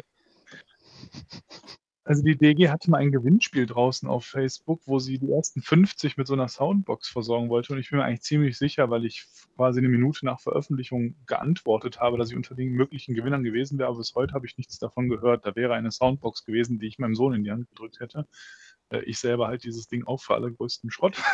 Äh, du weißt Äh, aber, dass wenn dein Sohn das Ding in der Hand hat, du das dann auch hörst. Und zwar ein paar Tage lang. Ja, das, ja, aber das ist dann teilweise sogar besser als mein anderes Kinderspielzeug wahrscheinlich. Oh. Du kennst die Geräusche von Kinderspielzeugen noch nicht. Nee, das, das stimmt. Äh, meine Kinderspielzeuge, jetzt, also jetzt wird mir im Nachhinein einiges klar. Die, die Range der Kinderspielzeuge, die ich hatte, die Geräusche gemacht haben, war sehr überschaubar. Das ist es nämlich. Wenn man nämlich äh, Kinderspielzeuge verschenkt, die Lärm machen, kriegt man das irgendwann doppelt und dreifach wieder zurückgeschenkt. Deswegen verschenkt man leise Kinderspielzeuge. Keine Tutut-Autos. Wobei, die sind ja auch noch harmlos Es verhältnismäßig. kommt drauf an, welche. Also diesen Krankenwagen und den Polizeiwagen, den fand ich grausam. Aber jetzt da zum Beispiel, jetzt mal so ein Tutut-Auto, eine Eismaschine mit DEG-Logo. Ja, und dann Ja, fährt das, die da. das muss auch nicht Tutut machen. Das reicht doch, wenn das so ein. Nein, die so machen ja nicht Tutut, die heißen nur Tutut, aber die fahren dann auf so einer. Straße über so Huckel und dann spielen die irgendwelche Texte oder Lieder ab. Also bei der Eismaschine Die- würden dann nein, wahrscheinlich Die, die, die, das Altbierlied oder das, das gute alte DEG von halber Liter laufen. Oder die NHL-Orgel. das Altbierlied ist natürlich maximal kinderfreundlich. Ähm, ich dachte da jetzt eher.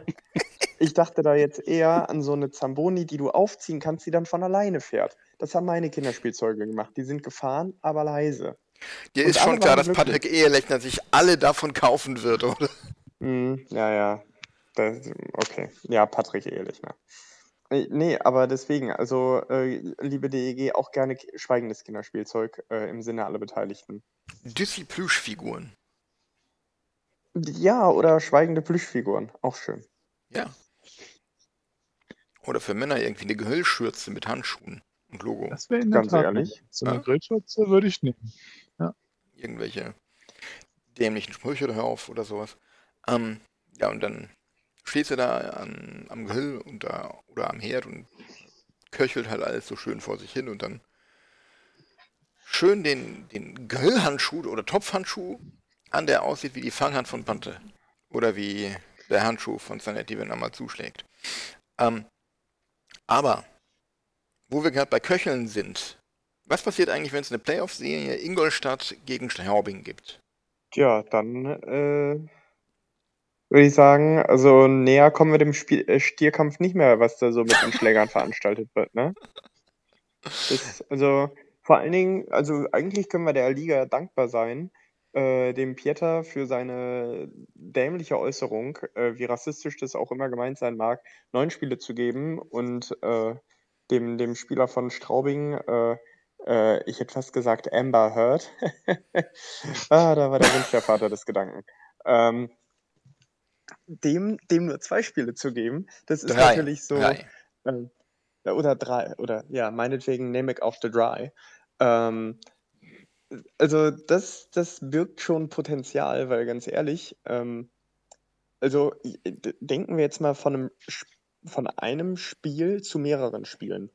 Wenn irgendjemand deinen Mitspieler abräumt im Spiel und dafür, und dafür gibt es keine Strafe, dann holst du dir den, wenn du Anstand und Eier und nicht Harold Kreis als, äh, als Trainer hast.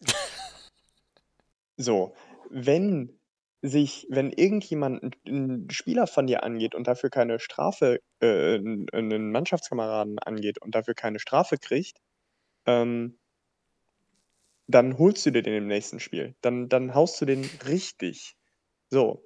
Ähm, und was die DL nicht gemacht hat, ist, also okay, ich kann verstehen, Daniel Pieter hätte ich jetzt persönlich auch nicht geschützt, wäre mir auch egal. Äh, aber die Liga sollte etwas neutraler sein als wir. Ähm, und ich glaube, die DEG hat damit äh, Ingolstadt DL. Tür und Tor geöffnet. Was habe ich gesagt? Die DG. Nee, die DEG war es ausnahmsweise nicht schuld. Ähm, die DEL hat damit äh, Ingolstadt Tür und Tor geöffnet, äh, da mal eine schöne Racheaktion gegen Mitchell Hurt zu fahren.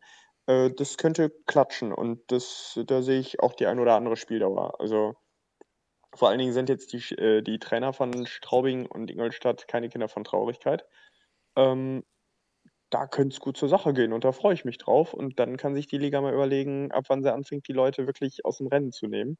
Plus, du musst ja immer überlegen, ein Playoff-Spiel Sperre ist ja genau so viel, also sagt man, ist so viel wert wie zwei ähm, Ligaspiele Sperre. Und dann, dann wird es brenzlig, denke ich. Lars, was denkst du? Bevor Lars jetzt weiter redet, würde ich einmal kurz äh, die unsere, unsere Zuhörer abholen und erzählen, was da, für die, die es nicht mitbekommen haben, was da überhaupt war. Denn es gab ja in der Saisonvorbereitung diesen Zwischenfall mit Daniel Pieter und der Affengeste in Richtung Straubinger Bank, Schrägstrich Szene Akulatze. Dafür wurde er dann ja für neun Spiele gesperrt und ähm, seitdem köchelt das so vor sich hin, weil sowohl Straubing äh, als, als äh, Organisation als auch Sena Akulatze als Spieler die ähm, Bitte um Entschuldigung von Daniel Pieter, äh, zumindest habe ich nichts dementsprechendes gehört, angenommen haben und das köchelt jetzt vor sich hin. Es gab da wohl bei einem Spiel beim Aufwärmen Vorfälle, dass äh, sowohl Akulazza als auch Hurt in Richtung Pieter geschimpft und, und gepöbelt haben, aber auch ähm, Pucks in seine Richtung geschossen haben und dann jetzt die Nummer beim letzten Aufeinandertreffen, als ähm, Mitchell Hurt einen Stockstich von der Spielerbank in den Unterleib des vorbeifahrenden Pieter getätigt hat und dafür drei Spiele gesperrt wurde. Jetzt aber äh, Lars. Und das ist für mich die Mutter aller Unsportlichkeiten, ne? Absolut, weil von, von der, Bank, Bank geht gar nicht. Ja, das habe ich tatsächlich gar nicht mitbekommen, dass das äh, vorgefallen ist im letzten Spiel. Ähm, sehe es aber wie André, es bringt natürlich enormes Potenzial. Was man natürlich einschränkend sagen muss, die Playoffs sind ja maximal drei Spiele, was die Teams gegeneinander spielen. Das heißt, wenn knallt es vielleicht noch jetzt, ich weiß nicht, wie viele Spiele die noch gegeneinander haben in der Gruppe. Ähm, aber die Playoffs sind ja leider gar nicht so lange. Insofern ist da ja relativ wenig Zeit. Ähm, ja, oder dementsprechend, wenn man gesperrt wird, ist, ist die, sind die Playoffs schon vorbei. Ja, und vielleicht überlegt sich der eine andere doch mal, ob er noch so eine Aktion bringt.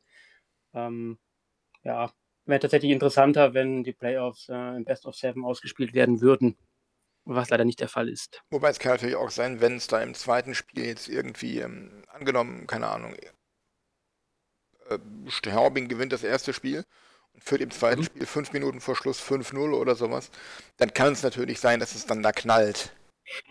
Ja, das stimmt natürlich. dass dann alle Emotionen rausbrechen. Ja. Das kann natürlich durchaus sein. Ähm, Daniel, hast du noch eine Meinung dazu? Ähm, nein, für mich ist einfach die Strafe für Hurt eine absolute Farce gewesen. 'N Spieler, der so schmutzig von der Bank 'n Gegenspieler 'n Stockstich, äh, verpasst.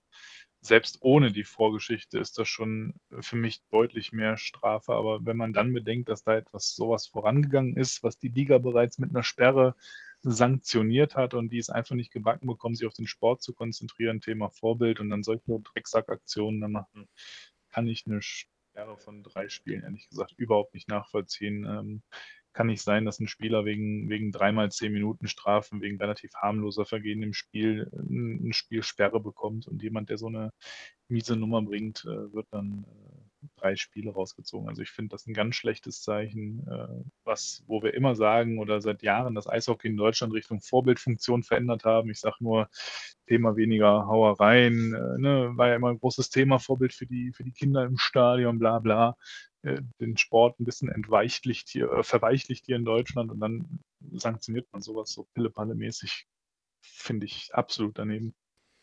Aber das ist meine Sicht. Das sehe ich, sehe ich ganz genauso. Und ich finde, da muss die DL auch mal ein Zeichen setzen und auf beide Vereine zugehen und sagen, Leute, Ruhe jetzt.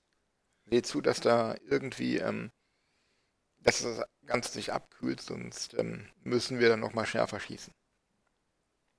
Genau. Aber das war nicht die einzige Sperre, die der Disziplinarausschuss äh, ausgewürfelt hat zu Beginn der Woche. Beim Spiel Schwenningen gegen Nürnberg kam es zu einer Situation, da kam es eine kleine Nudelbildung am Tor, bisschen Geschubse, dies, das, ist im Grunde nicht so wild. Und dann wollte ähm, Dane Fox seinen Schläger aufheben, ähm, konnte das aber nicht, weil Jamie McQueen den Schläger weggekickt hat. Daraufhin hat Dane Fox dann gesagt, nö, das machst du nicht nochmal mit mir. Und hat ähm, Herrn McQueen dann an seinen beiden Handschuhen einmal riechen lassen und ihm die quasi ins Gesicht gejammt. Mehr oder weniger feste. ähm, bekam dann dafür, ich glaube, im Spiel 2 plus 10 wegen Check gegen Kopf und Nacken und wurde dafür für zwei Spiele dann gesperrt vom Disziplinarausschuss. Fand ich etwas merkwürdig, meiner Meinung nach. Waren das im Spiel vielleicht zwei Minuten, aber nie, nie und immer zwei Spiele. Fand ich völlig übertrieben, muss ich sagen. Es klingt auch eher wild und das klingt auch für mich so, als hätte man das im Spiel regeln können, ehrlich gesagt. Ja. Aber irgendwas müssen die auch zu tun haben, es wird so langweilig. Ja. Es, es stimmt halt einfach die Verhältnismäßigkeit nicht zu vielem anderen. Also das ist für mich immer noch nicht ganz transparent und greifbar. Wie gesagt, gerade zu der Sperre auch für den, für den äh, Hurt kann ich dann sowas auch nicht verstehen. Ähm, ja, die Aktion war schon drecksackmäßig, ne, war auch so ein bisschen hinterhältig. Man hat es ja dann im Video sehen können, wie er auf ihn dann überraschend zufährt und auf einmal voll ins Gesicht, äh, einmal, ja, mit voller Wucht einfach ihn mal nach hinten, den Kopf nach hinten befördert. Also war schon eine Drecksaktion Richtung Kopf, auch von Fox, ohne jede Frage. Aber wie gesagt, Verhältnismäßigkeit stimmt nicht. Und McQueen ist jetzt ja nicht verletzt durch die Aktion oder sonst irgendwas. Ähm, war nicht schön, nimmt ein Spiel raus, alles gut, aber ja. Ja. Muss auch dann gut sein. Lars, jetzt habe ich eine Frage an dich. Was glaubst du, werden wir Joseph Whitney, Casey Bailey und Alexander Grenier nächste Saison noch in Iserlohn sehen oder wechseln die in die Schweiz? Weil der Trainer dahin geht? Genau. Ähm, Gute Frage, ob er die mitnimmt. Ich weiß tatsächlich nicht, wie die Vertragssituation bei den beiden ist, ob die nur ein, äh, noch ein Jahr haben oder dieses Jahr noch. Ähm, könnte mir aber vorstellen, je nachdem, wie die mit dem Trainer vernetzt sind, ähm, dass die ihm folgen könnten. Ja. Ich finde, das hätte ich auch den Zeitpunkt ein bisschen merkwürdig jetzt von der Trainerentscheidung. Ähm, bringt irgendwie, irgendwie auch ein bisschen Unruhe ins Team rein, finde ich. Ähm, hätte man vielleicht auch irgendwie anders lösen können. Ähm, ich glaube, es kommt wirklich darauf an, wie die Spieler mit dem Trainer so vernetzt sind, ob es da wirklich diese Sogwirkung gibt, dass dann auch Spieler folgen und da vielleicht auch mit in die Richtung ziehen, wenn sie es anbietet für den äh, Verein in der Schweiz. Ich weiß gerade gar nicht, wohin er genau wechselt. Nach Langnau, also quasi äh, das Iserlohn der Schweiz. ja, ich glaube, dann kommen die vielleicht doch mit. Ja, ja aber tatsächlich finde ich einfach wirklich den, den Zeitpunkt irgendwie merkwürdig, so mitten in der Saison das zu verkünden, ohne große Not. Ist ja für die Mannschaft irgendwie auch einfach blöd, man weiß, der Trainer ist eh bald weg. Ähm, ja, weiß nicht, ob man das hätte geschickter lösen können und müssen. Nee, ähm, da gab es anderthalb, zwei Wochen bevor diese Entscheidung bekannt gegeben wurde, schon so Gerüchte im, auf, auf Twitter und in diversen Foren, dass ähm, da möglicherweise schon direkt der sofortige Abgang von Jason O'Leary bekannt gegeben wird in dieser Lohn an, an ein, zwei Tagen, weil er sich wohl mit dem Sportdirektor Christian Hommel nicht so sonderlich gut versteht und dass es da wohl einige Male geknallt haben soll, das munkelt man.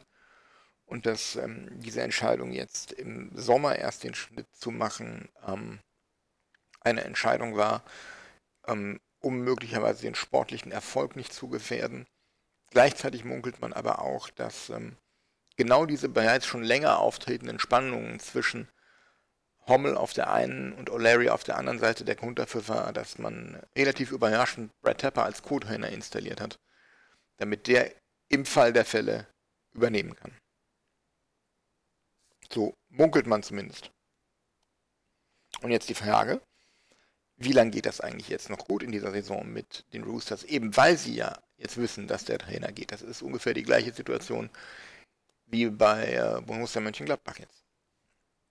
Wie lange funktioniert das noch? Also die Paradereihe scheint ihren Zauber so ein bisschen verloren zu haben, oder wie siehst du das, Daniel? Interessiert mich nicht, ist Iserlohn. ähm, beschäftige ich mich auch nicht mit.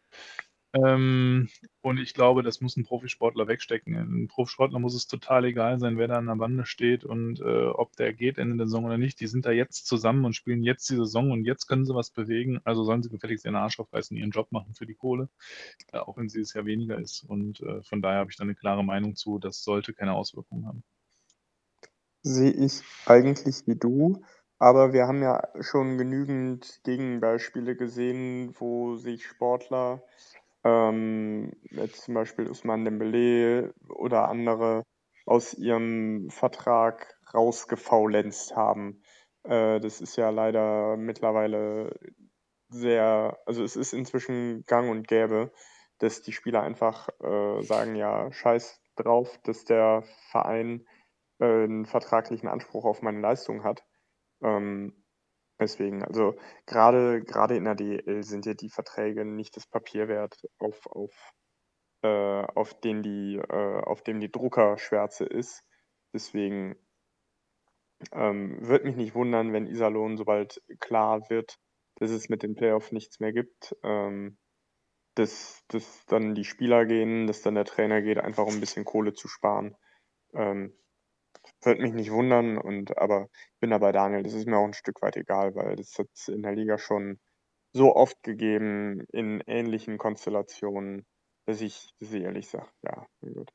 Ähm, die müssen sich jetzt überlegen, ob sie den Trainer direkt rausschmeißen, ob sie die Jungs vielleicht behalten, ähm, ob die, weil letztendlich, wenn deine Top-Reihe nicht mehr arbeitet, äh, bist du in einer, in einer Rebuild-Situation. Das heißt, du musst dir eigentlich überlegen, wie du das auffängst. Ähm, so, und ob du das über einen Trainer rausschmiss machst, der dann vielleicht auch nochmal was aufbauen kann und äh, mittelfristig erfolgreich wird, äh, oder ob du sagst, das ist im Moment der beste Trainer, den wir haben können, äh, ob du dann dabei bleibst, ist keine Ahnung. Je, nach, je nachdem, wie der Kudung fällt, würde ich da entscheiden. Ja, dann gab es ähm, jetzt die Tage noch eine Transfermeldung, die so ein bisschen für Aufregung oder Diskussionsstoff gesorgt hat, nämlich den, Wix, den Wechsel von ähm, Ingolstadts äh, Talent Wohlgemut nach Mannheim. Ähm, der nächste junge Deutsche, das nächste Top-Talent, das äh, nach Mannheim geht. Und es stellt sich die Frage, wenn ein, ein DL-Club ein Talent aufs Eis bringt, ähm, ist das dann ein, zwei Jahre später dann die Frage, nur noch die Frage München oder Mannheim? Oder wie seht ihr das? Naja, ähm, du hast ja in der Fußball-Bundesliga auch deine äh, zwei, drei, vielleicht vier Vereine, die keine Ausbildungsvereine sind äh, oder zumindest nicht in Deutschland Ausbildungsvereine sind. Und ähm, ja, das, also in der, in der Fußball-Bundesliga sind es Bayern, Dortmund, vielleicht Leverkusen noch. Ähm, so, und alle anderen, ja, vielleicht, vielleicht noch mit Einschränkungen Gladbach. Und in der DEL ist es genauso. Du hast ähm, Berlin, Mannheim, München und alle anderen arbeiten mehr oder weniger zu. Augsburg, Iserlohn, früher noch Schwenning, früher Straubing, ähm, jetzt Krefeld, früher Duisburg. Das waren alles Vereine, ähm, die einfach ein paar gute Jungs hier und da gefunden haben, Bremerhaven teilweise auch. Und der Rest der Liga hat dann gesagt, Mainz, Mainz, Mainz, Mainz, Mainz, Mainz, Mainz, Mainz. Ähm, die haben sich die Jungs dann, die ein oder zwei Jahre Vertrag hatten, dann geholt. Und das ist es. Ähm, Mannheim macht das jetzt genauso. Ist ihr legitimes Recht. Ähm, Im Zweifel sind dann halt die, die äh, Mannheimer Adler für andere Stellen in der, äh, in der Eishockeywelt der Ausbildungsverein. Von da aus gehen dann die Spieler nach Schweden, nach Finnland, in die Schweiz, wenn sie gut sind. Das ist der Lauf der Dinge in jedem Sport. Das ist völlig normal. Äh, deswegen ist es ärgerlich für den Rest der Liga, aber man, man sieht es im Fußball, das ist leider völlig normal. Äh, Im Handball sieht man es genauso. Und ich meine, das hat Mannheim ja schon mal gemacht mit, mit Stefan Leubel. Äh, ich weiß gar nicht, wie der im Moment da abschneidet. Deswegen, also ähm, ärgerlich für alle anderen, wenn, wenn der Wohlgemut meint, dass, äh, dass das für ihn gut ist, soll er machen. Also wer, werden wir dann sehen, ob es die richtige Entscheidung war. Was denkst du denn, Lars? Ich hätte es tatsächlich genauso gesagt. Ähm, letztendlich ist das nichts Neues. Ist ja seit Jahren irgendwie so, dass Mannheim und München die Spieler halt holen, ähnlich wie halt Bayern im Fußball, auch wenn ich mit Fußball nicht viel am Hut habe. Aber das kriegt man ja schon irgendwie mit. Und äh, so wie du es ja ganz am Ende gerade gesagt hast, wenn der Wohlgemut das, wenn er für sich meint, das ist der richtige Schritt in der Karriere. Ähm, ich weiß nicht, in welche Reihe er da kommt und wie viel Eiszeit er da bekommt. Ja, aber wenn er für sich sagt, das ist mein nächster Schritt, das, was ich jetzt brauche, ähm, kann man es ihm nicht verübeln, wenn da Mannheim mit dem Gehaltscheck winkt, ja. Und ähm, das ist auch schon, das ist auch treffend gesagt. So ist es im Sport, egal in welcher Sportart. Ja, dass es ein paar Clubs gibt, die eben die Kaufkraft haben, die sich die jungen Spieler holen und die anderen arbeiten zu und entwickeln und haben halt dann ähm, die Verluste in Anführungsstrichen, müssen ihre Spieler halt abgeben und können sie halt nicht halten. Aber aus der Sicht von dem, vom, vom jungen Sportler ähm, kann man das, glaube ich, durchaus auch verstehen, dass er diese, diese Chance ergreift und ähm, versuchen möchte, sich ja durchzusetzen. Ne? Und da gibt es ja auch Beispiele, dass dann Spieler in die NHL geschafft haben, die beste Liga der Welt. Und das ist vielleicht auch so ein, ein Ansporn, das schaffe ich auch. Und deswegen wage ich den Schritt jetzt. Ich kann mich da nur anschließen. Das ist äh, für mich der normale Lauf der Dinge. Es wundert nicht. Er hat jetzt die letzten Jahre sich top entwickelt und performt super. Von daher ähm, war es eigentlich klar, dass er ein Weg für einen der Top-Vereine gehen wird in Deutschland. Ähm, auch geldtechnisch der Top-Vereine ähm, abwarten, ob er überhaupt natürlich in Mannheim spielt. Wenn er die Leistung so weiterbringt, kann ich mir vorstellen, kommt er auf den einen oder anderen Scout auf den Radar. Und wenn ein Spieler Karriere machen möchte, er ist jetzt immerhin auch schon dann bald 22, ist ja nicht mehr ganz so ein junger Hüpfer, ähm, wie viele andere jetzt, die aktuell da noch rumschwirren. Ähm, dann wird er vielleicht auch seine Chance in der AHL erstmal suchen oder in so ein Camp gehen, wer weiß das. Von daher, ähm, ich warte erstmal ab, ob er überhaupt in Mannheim landet oder ob er vielleicht äh, sogar noch im Sommer trotz allem äh, nach Nordamerika geht. Hat er denn dazu das Potenzial?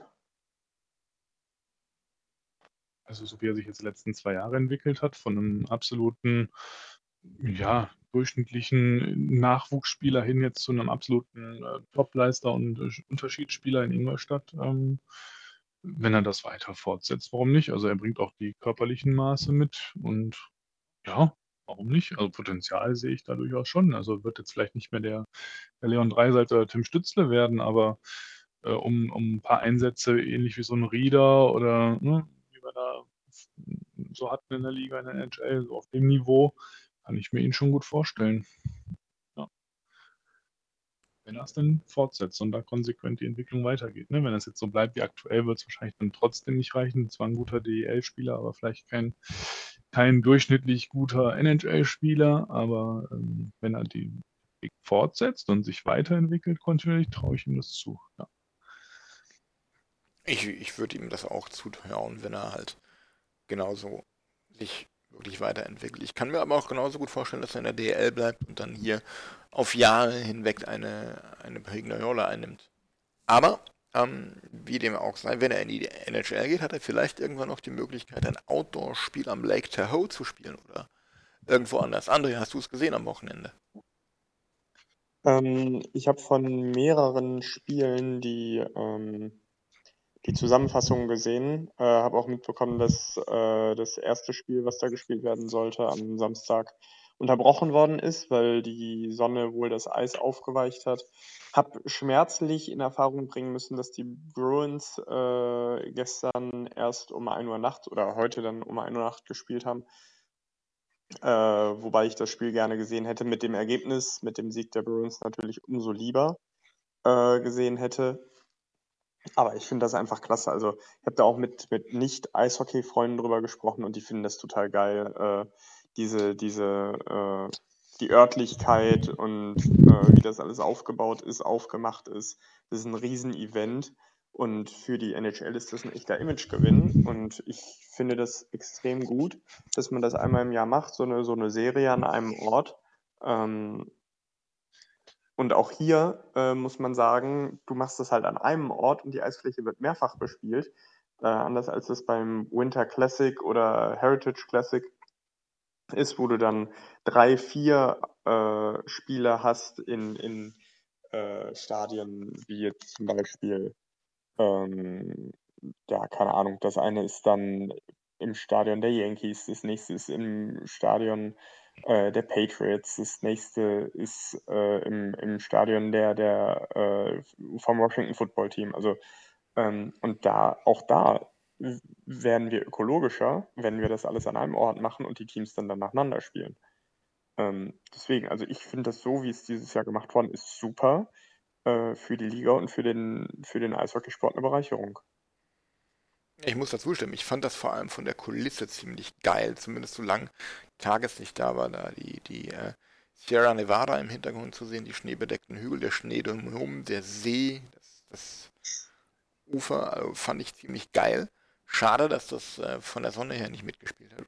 Und ähm, ansonsten wirklich rundum stimmige Aktion. Ähm, geile Bilder von Philipp Hubauer mit der Sonnenbrille unter der Maske. Fand ich auch äh, eine sehr starke Nummer. Und es gibt jetzt schon erste Stimmen, die sich das Ganze im nächsten Jahr wünschen am äh, Lake Louise in Alberta und dann da die Battle of Alberta spielen zu lassen. Fände ich auch eine mega geile Idee. Das ist dieser sehr bekannte kanadische See im Nationalpark, der ähm, jedes Jahr so dick zufriert, dass die Leute da kilometerweit über die Eisfläche fahren können mit ihren, mit ihren Schlittschuhen. Der jetzt auch mhm. auf dem aktuellen Cover der Dump Chase drauf ist. Das schöner Punkt, den du ansprichst mit der ähm, Location dort.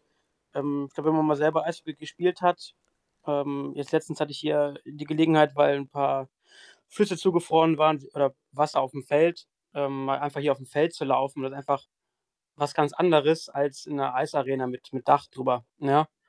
Und ich glaube, für die Spieler ist es auch was Besonderes, da mal quasi in der freien Natur zu stehen, den Ausblick zu haben, ja, auf den See, auf die schneebedeckten Berge. Und ich glaube, einfach für die Spieler allein ist das schon einfach eine mega Erfahrung. Ähm, und wenn das für mich einfach hier schon cool ist, mal auf einem äh, blöden Feld zu stehen, wie muss das denn an so einem See sein? Ich glaube, das wäre auch so mein Traum, irgendwie da mal äh, zu spielen, ne, auf, auf, auf dem See oder an dem See. Ähm, und wie gesagt, ich glaube, für die Spieler ist das einfach eine mega Erfahrung gewesen und fände geil, wenn es irgendwie sowas auch mal in Deutschland geben würde, wo es natürlich schwierig wird, aber ähm, vielleicht findet man da irgendwie auch eine richtig äh, schöne Location. Das ist auf jeden Fall ein schöner Traum. Nächstes Jahr das Rhein-Derby am Unterbacher See. es, es, muss ja kein, kein, nicht auf dem See stattfinden, weil ich glaube, da wäre die, die Eisfläche dann nicht tragfähig genug, wenn du da nach der Drittelpause mit der Zamboni drüber musst. Die kann man ja am Nordstrand aufbauen im Usee. Aber man, man kann ja irgendwo eine Eisfläche aufbauen an einem Seeufer, keine Ahnung, an der, an der Zugspitze oben da am, am Riesersee oder so. Oder ähm, du machst es am Fuß von dem Berg, wo Schloss, Schla oder Schloss Neuschwanstein draufsteht oder so, dass du richtig kitschig sowas inszenierst. Könnte ich mir auf jeden Fall ziemlich geil vorstellen. Ja, ganz ehrlich, die DEG könnte das, also wenn es ohne Zuschauer ist, ist ja auch nur möglich jetzt, weil es keine Zuschauer sind, sonst hätte man das ja auch nicht gewählt. Das ist natürlich der Vorteil jetzt in der jetzigen Zeit, dass man so eine Location wählt, weil mit Zuschauern hätten die das mit Sicherheit nicht gewählt, weil die dann doch äh, die Zuschauereinnahmen auch gerne mitnehmen. Aber äh, wenn das auch so weitergeht, wäre für die DEG natürlich der Burgplatz.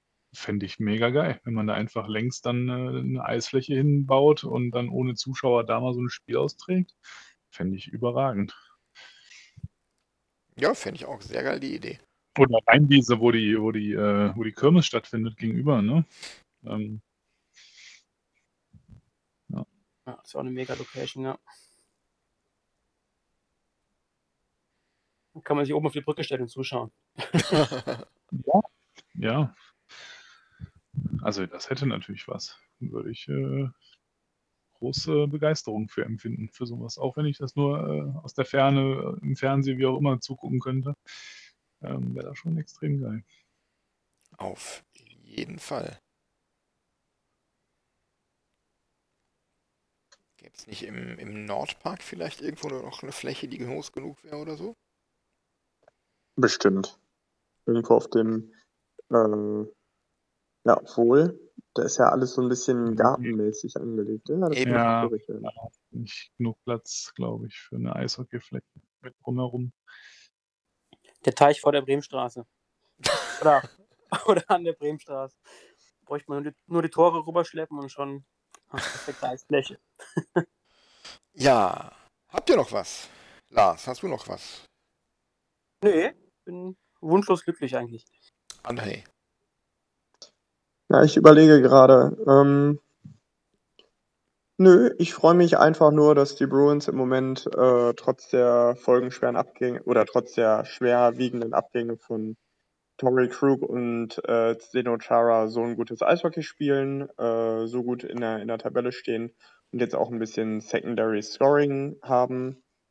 Ähm, hab mich sehr über die beiden Siege gegen die Rangers gefreut. ähm, doch, doch. Und äh, ja, freue mich auf die, auf die nächsten DEG-Spiele. Also im Moment kann man sich das gut angucken. Und ich bin natürlich total hibbelig zu erfahren, äh, wer unser nächster Verteidiger wird. Das ist ja, äh, oder unser neuer Verteidiger wird. Das ist ja immer so, so das Spannendste, finde ich fast. Äh, Neuverpflichtung. Das ist ja das ist ja so ein bisschen das Salz in der Suppe und da freue ich mich einfach drauf. Äh, liebe Zuhörer, wenn ihr Ideen habt, wer das sein könnte, äh, wir hatten die Tage schon mal auf Instagram gefragt, äh, da war die beste Idee noch Thorsten Legert. Ähm, vielleicht gibt es da noch andere Ideen. Aber der gibt immerhin nie auf. Wen würdest du denn äh, verpflichten, wenn du dir einen aussuchen könntest, André? Hast du eine Idee? Fällt dir spontan einer ein? Äh, wenn von allen, von allen Verteidigern auf der Welt? Ja.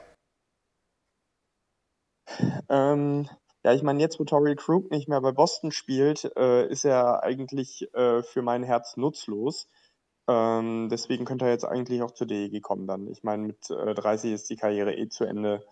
Ähm, dann, dann kann er auch. Also tatsächlich Torrey Krug, äh, Top Two-Way-Verteidiger, äh, wer ihn nicht kennt, äh, kann dich hinten über den Haufen fahren, äh, in der neutralen Zone einfach überholen und dir dann äh, in der Offensivzone eine Bombe in den Winkel fackeln, äh, dass du dich fragst, ob das, ob das Ding einen Waffenschein benötigt hätte.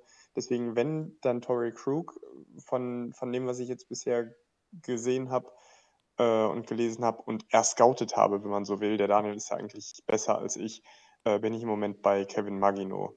Weil ist ein deutscher Verteidiger, ist solide und der kann man dann immer noch eine Ausländerlizenz an anderer Stelle vergeben. So, nachdem wir jetzt mit den Themen durch sind, habt ihr noch Bock auf ein kleines Quiz oder lieber nicht? Seid ihr, seid ihr durch für heute? Ein kleines Quiz würde ich machen. Ein kleines Quiz. Gut. Ich weiß nicht, was rauskommt, aber ich wäre auch dabei. Hm? Ja, ich wollte eigentlich sagen, ich bin durch wollte, aber ich wäre dann auch dabei. Dann, äh, Okay, ich habe mir nämlich was äh, geklaut, so von der, von der Quiz-Idee her, von einem anderen Podcast. Und ähm, André weiß schon, wie es funktioniert. Wir haben das beim letzten Mal gemacht mit den DEL-2-Teams. Kannst du dich erinnern? Ja. Genau, also ich nenne eine Kategorie und sage euch, ähm, wie viele Spieler oder Teams in dieser Kategorie von euch zu erraten sind. Und dann geht es nachher um und wer am Ende übrig ist, gewinnt die Runde. Ich mache mal ein Beispiel und zwar geht es um Gründungsmitglieder Mitglieder der DEL. Mhm. Mhm. Es sind in der Tat 18. 18. 18, ja. Düsseldorfer IG. Jawohl. Daniel. äh, Kölner Haie. Ja. Lars. Äh, Berlin. Welche? Äh, ja, Dynamo. Wie hießen die denn damals? Die hießen da schon äh, Es ist schon Eisbären. spät. Es, die hießen schon Eisbären, ja. Gut, André. Mm, Gründe, boah, das, das ist jetzt schon wieder so Halbwesen, äh, Halbwissen. Äh, hatten wir die Adler Mannheim schon? Ja. Dann, Daniel. ach so, okay. Okay. Ähm, EV Landshut. Richtig. Lars. Rissersee, SC? Nein. Ah, André. Ähm, lass mich mal überlegen.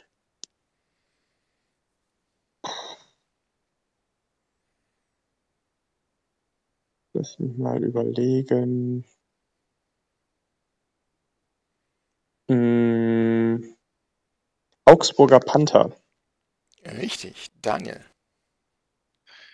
Waren nicht auch Rating dabei? Wie hießen sie? E- Ich meine, E, nee, Rating die Löwen, EC davor Genau. oder EC, weiß Rating die Löwen. EC Rating, die- ja, genau. Irgendwie, ich weiß nicht, ob EC oder ja. Lars ist ja raus nach seinem Fehlschuss gerade. Ja. André. Ja, ähm, boah, das langsam, langsam wird's dünn. Moskitos essen. Nein. Ich hätte jetzt noch Maddox München, Ja. Hannover, glaube ich, Ja. Kassel, Frankfurt Langsam. und ich glaube Kaufbeuren. Ja. München, Hannover, Frankfurt und Kassel. Und Kaufbeuern. Ja, das sieht gut aus, Daniel. Es fehlen dann noch Ja, 1, das- 2, 3, 4, 5, 6. Soll ich einfach mal vor Ja. anfangen? Schwenning hat noch, ne? Schwenningen, ja. Und war damals nicht hier Weißwasser auch ganz groß noch im Geschäft damals? Mhm. Gegen die hat die DEG, Ja, glaube ich. Als äh, Lausitzer 31 Füchse? Ja, genau, so historisch hohe Ergebnisse damals, oder? Gegen Weißwasser mal, ja. oder? Täusche ich mich da? Ich meine ja. Soll ich mal die, die fehlenden noch? Ja, Ja. mach mal. Maddox München, oder? Die hattest du schon, Daniel.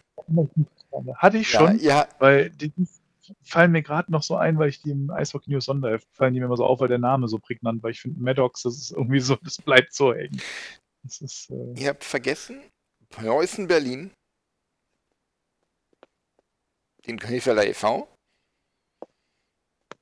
den EHC 80 Nürnberg und die Starbulls in Rosenheim. Ach ja, stimmt. Das war das mit R, was ich im Kopf hatte. Die anderen mit R, okay. Die Starbulls, ja, ja, klar. Das ist jetzt was. Eine Runde hätte ich noch für André, ganz besonders. Diesmal geht's. Welche äh, Buchstaben kommen im Namen Tore Wikingstad vor? Nein, ähm, 16 sind zu erraten, und zwar Strafbankkönige der DEG seit dem Wiederaufstieg. Äh, in einer Saison oder in Summe? In einer Saison. Äh, soll ich wieder anfangen? Ja, fangen wir wieder an, genau. Okay, aber es, also es geht jeweils um den Spieler, der in einer Saison die meisten hatte. Genau, am Ende der Hauptrunde. Am Ende der Hauptrunde die meisten Strafminuten bei der DEG. Puh. Ähm. Ja. Boah, da muss ich jetzt mal überlegen. Boah, das ist gar nicht so einfach. Ich, also ich weiß nicht, in welchem Jahr ich anfangen soll und ich weiß nicht, mit welchem Spieler ich anfangen soll. Ähm, ich habe da so mehrere Ideen, ehrlich gesagt. Hm. Wer könnte das denn sein? Ich habe eigentlich in, in jedem Jahr eine Idee, ähm, aber die ist nie irgendwie gut. Sag ein, schmeiß einfach mal einen Namen rein. Boah, Andreas Martinsen. Richtig. Daniel. Jeffrey Charlie. Hm, Der war leicht. Lars. Äh, Bobo Kühnhauser. Nein. Ja. ich spiele nicht mehr mit, Mensch. André. Ja, ist richtig, du bist gerade rausgeflogen. Ja, hat eine große Fresse und hat jetzt selber keine Idee, was er sagen soll. Ähm, ah, warte, der, der ist einfach Kalle Ritterwall. Richtig. Daniel. Eric Dondenou. Ja. Mm, oh, ja, einer von den beiden Ryans noch. Nee, das ist mir zu gefährlich. Ähm, Ist mir zu gefährlich. So. oh, warte, ich habe noch eine Idee. Charlie Stevens. Richtig. Den hatte ich jetzt auch gerade im Kopf. Dann. Ah, Mist. Charlie Stevens war er tatsächlich der, den ich als nächstes sagen wollte. Verdammt. Äh, Mist.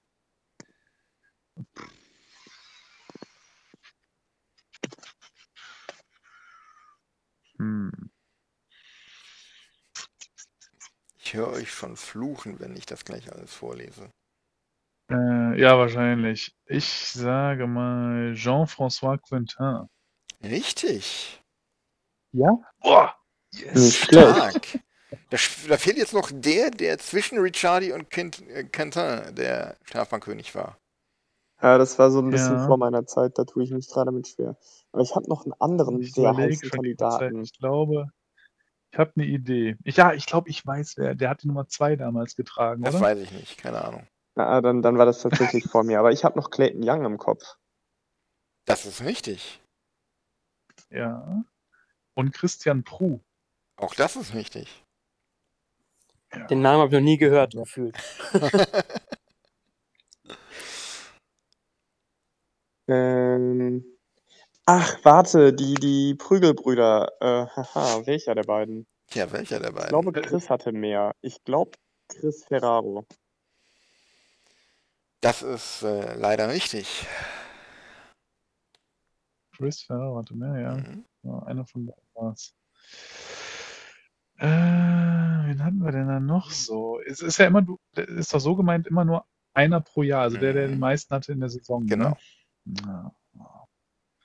Ich glaube, es gab ein Jahr, da hatte damals Andy Hedlund zugelangt. Ich mein, bin mir nicht sicher, aber ich erinnere mich, dass der ein Jahr hatte, wo der richtig heftig irgendwie dreistellig Strafen hatte. Deswegen sage ich Andy Hedlund. Richtig. Ja, mir gehen die Ideen aus. Ähm, Es fehlen noch sechs. klar. Ähm, boah. Wer hat denn in der Nachkrisenzeit. Ich versuche mal Conboy.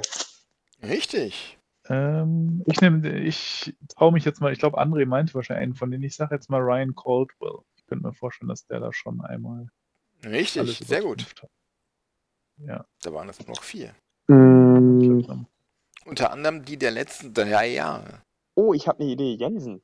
Richtig. Jetzt wird es ganz abenteuerlich. Ich habe keine Ahnung. Das ist wirklich fast schon geraten, aber irgendwie habe ich den so als total oft auf der Strafbank wahrgenommen. Mark Murphy. Ja. Das ist doch Boah, krank. mies, ey. Das. Okay, die nachfolgenden Programme verschieben sich auf jeden Fall um ein gutes Stündchen. Boah, Conboy und Murphy, das waren, das waren so mit die letzten eigentlich, die mir irgendwie eingefallen sind. Mir fällt gerade mal einer ein.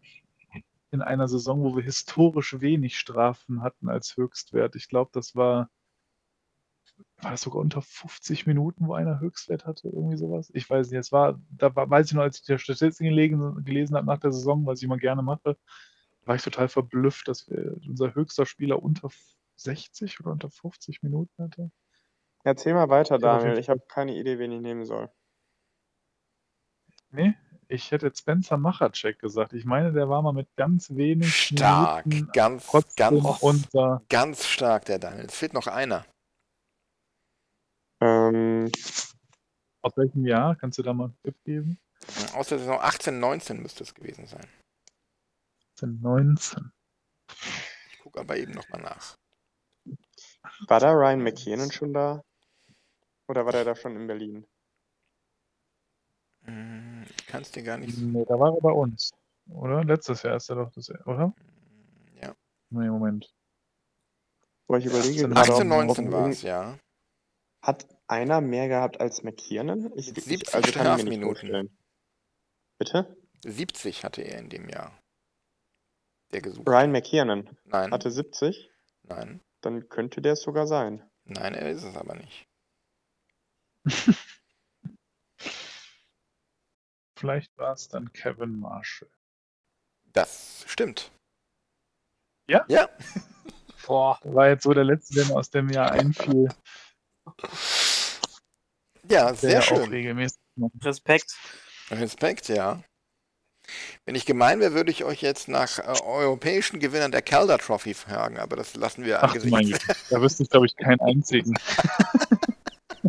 Äh, Artemi Panarin. Jawohl! Dann ähm, schlage ich vor, wir äh, machen unsere Schlussrunde und ähm, ja, Daniel, fang doch einfach mal an. Ja, ich sage danke, bin überrascht, dass ich äh, so viele Spieler in Erinnerung habe, die viele Strafzeiten ziehen. Ähm, ja, macht sich's mal bemerkt, dass ich so ein kleiner Statistikfreak bin. Äh, ja, euch alles, alles Gute und bis zur nächsten Folge. André.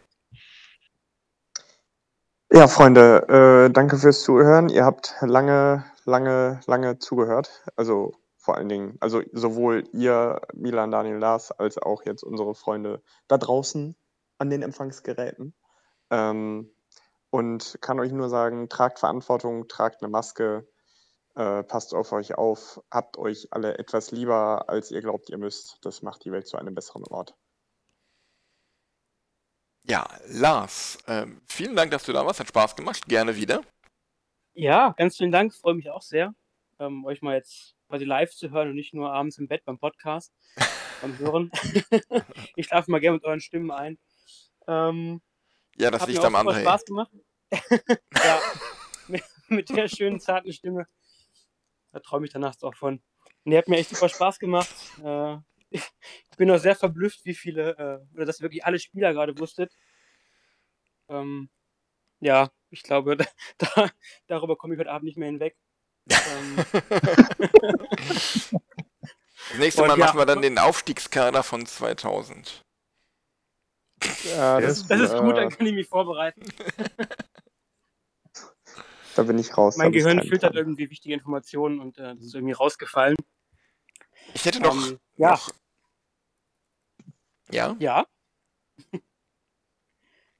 nee, sag ruhig. ich hätte noch gehabt europäische Mitglieder des Triple Gold Club, die Mitglieder der Hockey Hall of Fame sind. Nächstes Mal dann. Sidney Crosby, ein Europäisch. europäischer Kanadier.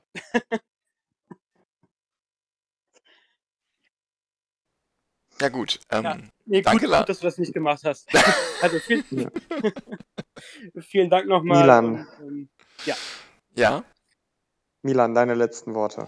Ja, berühmte letzte Worte. Vielen Dank ähm, an euch alle fürs äh, Dabeisein, an euch drei, an alle fürs Zuhören.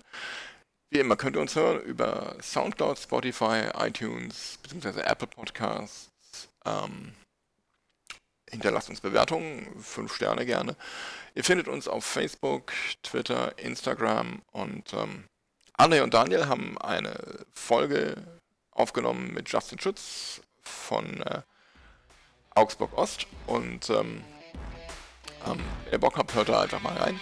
Und ansonsten ähm, gute Nacht, bis zum nächsten Mal und wie immer, ERDEG.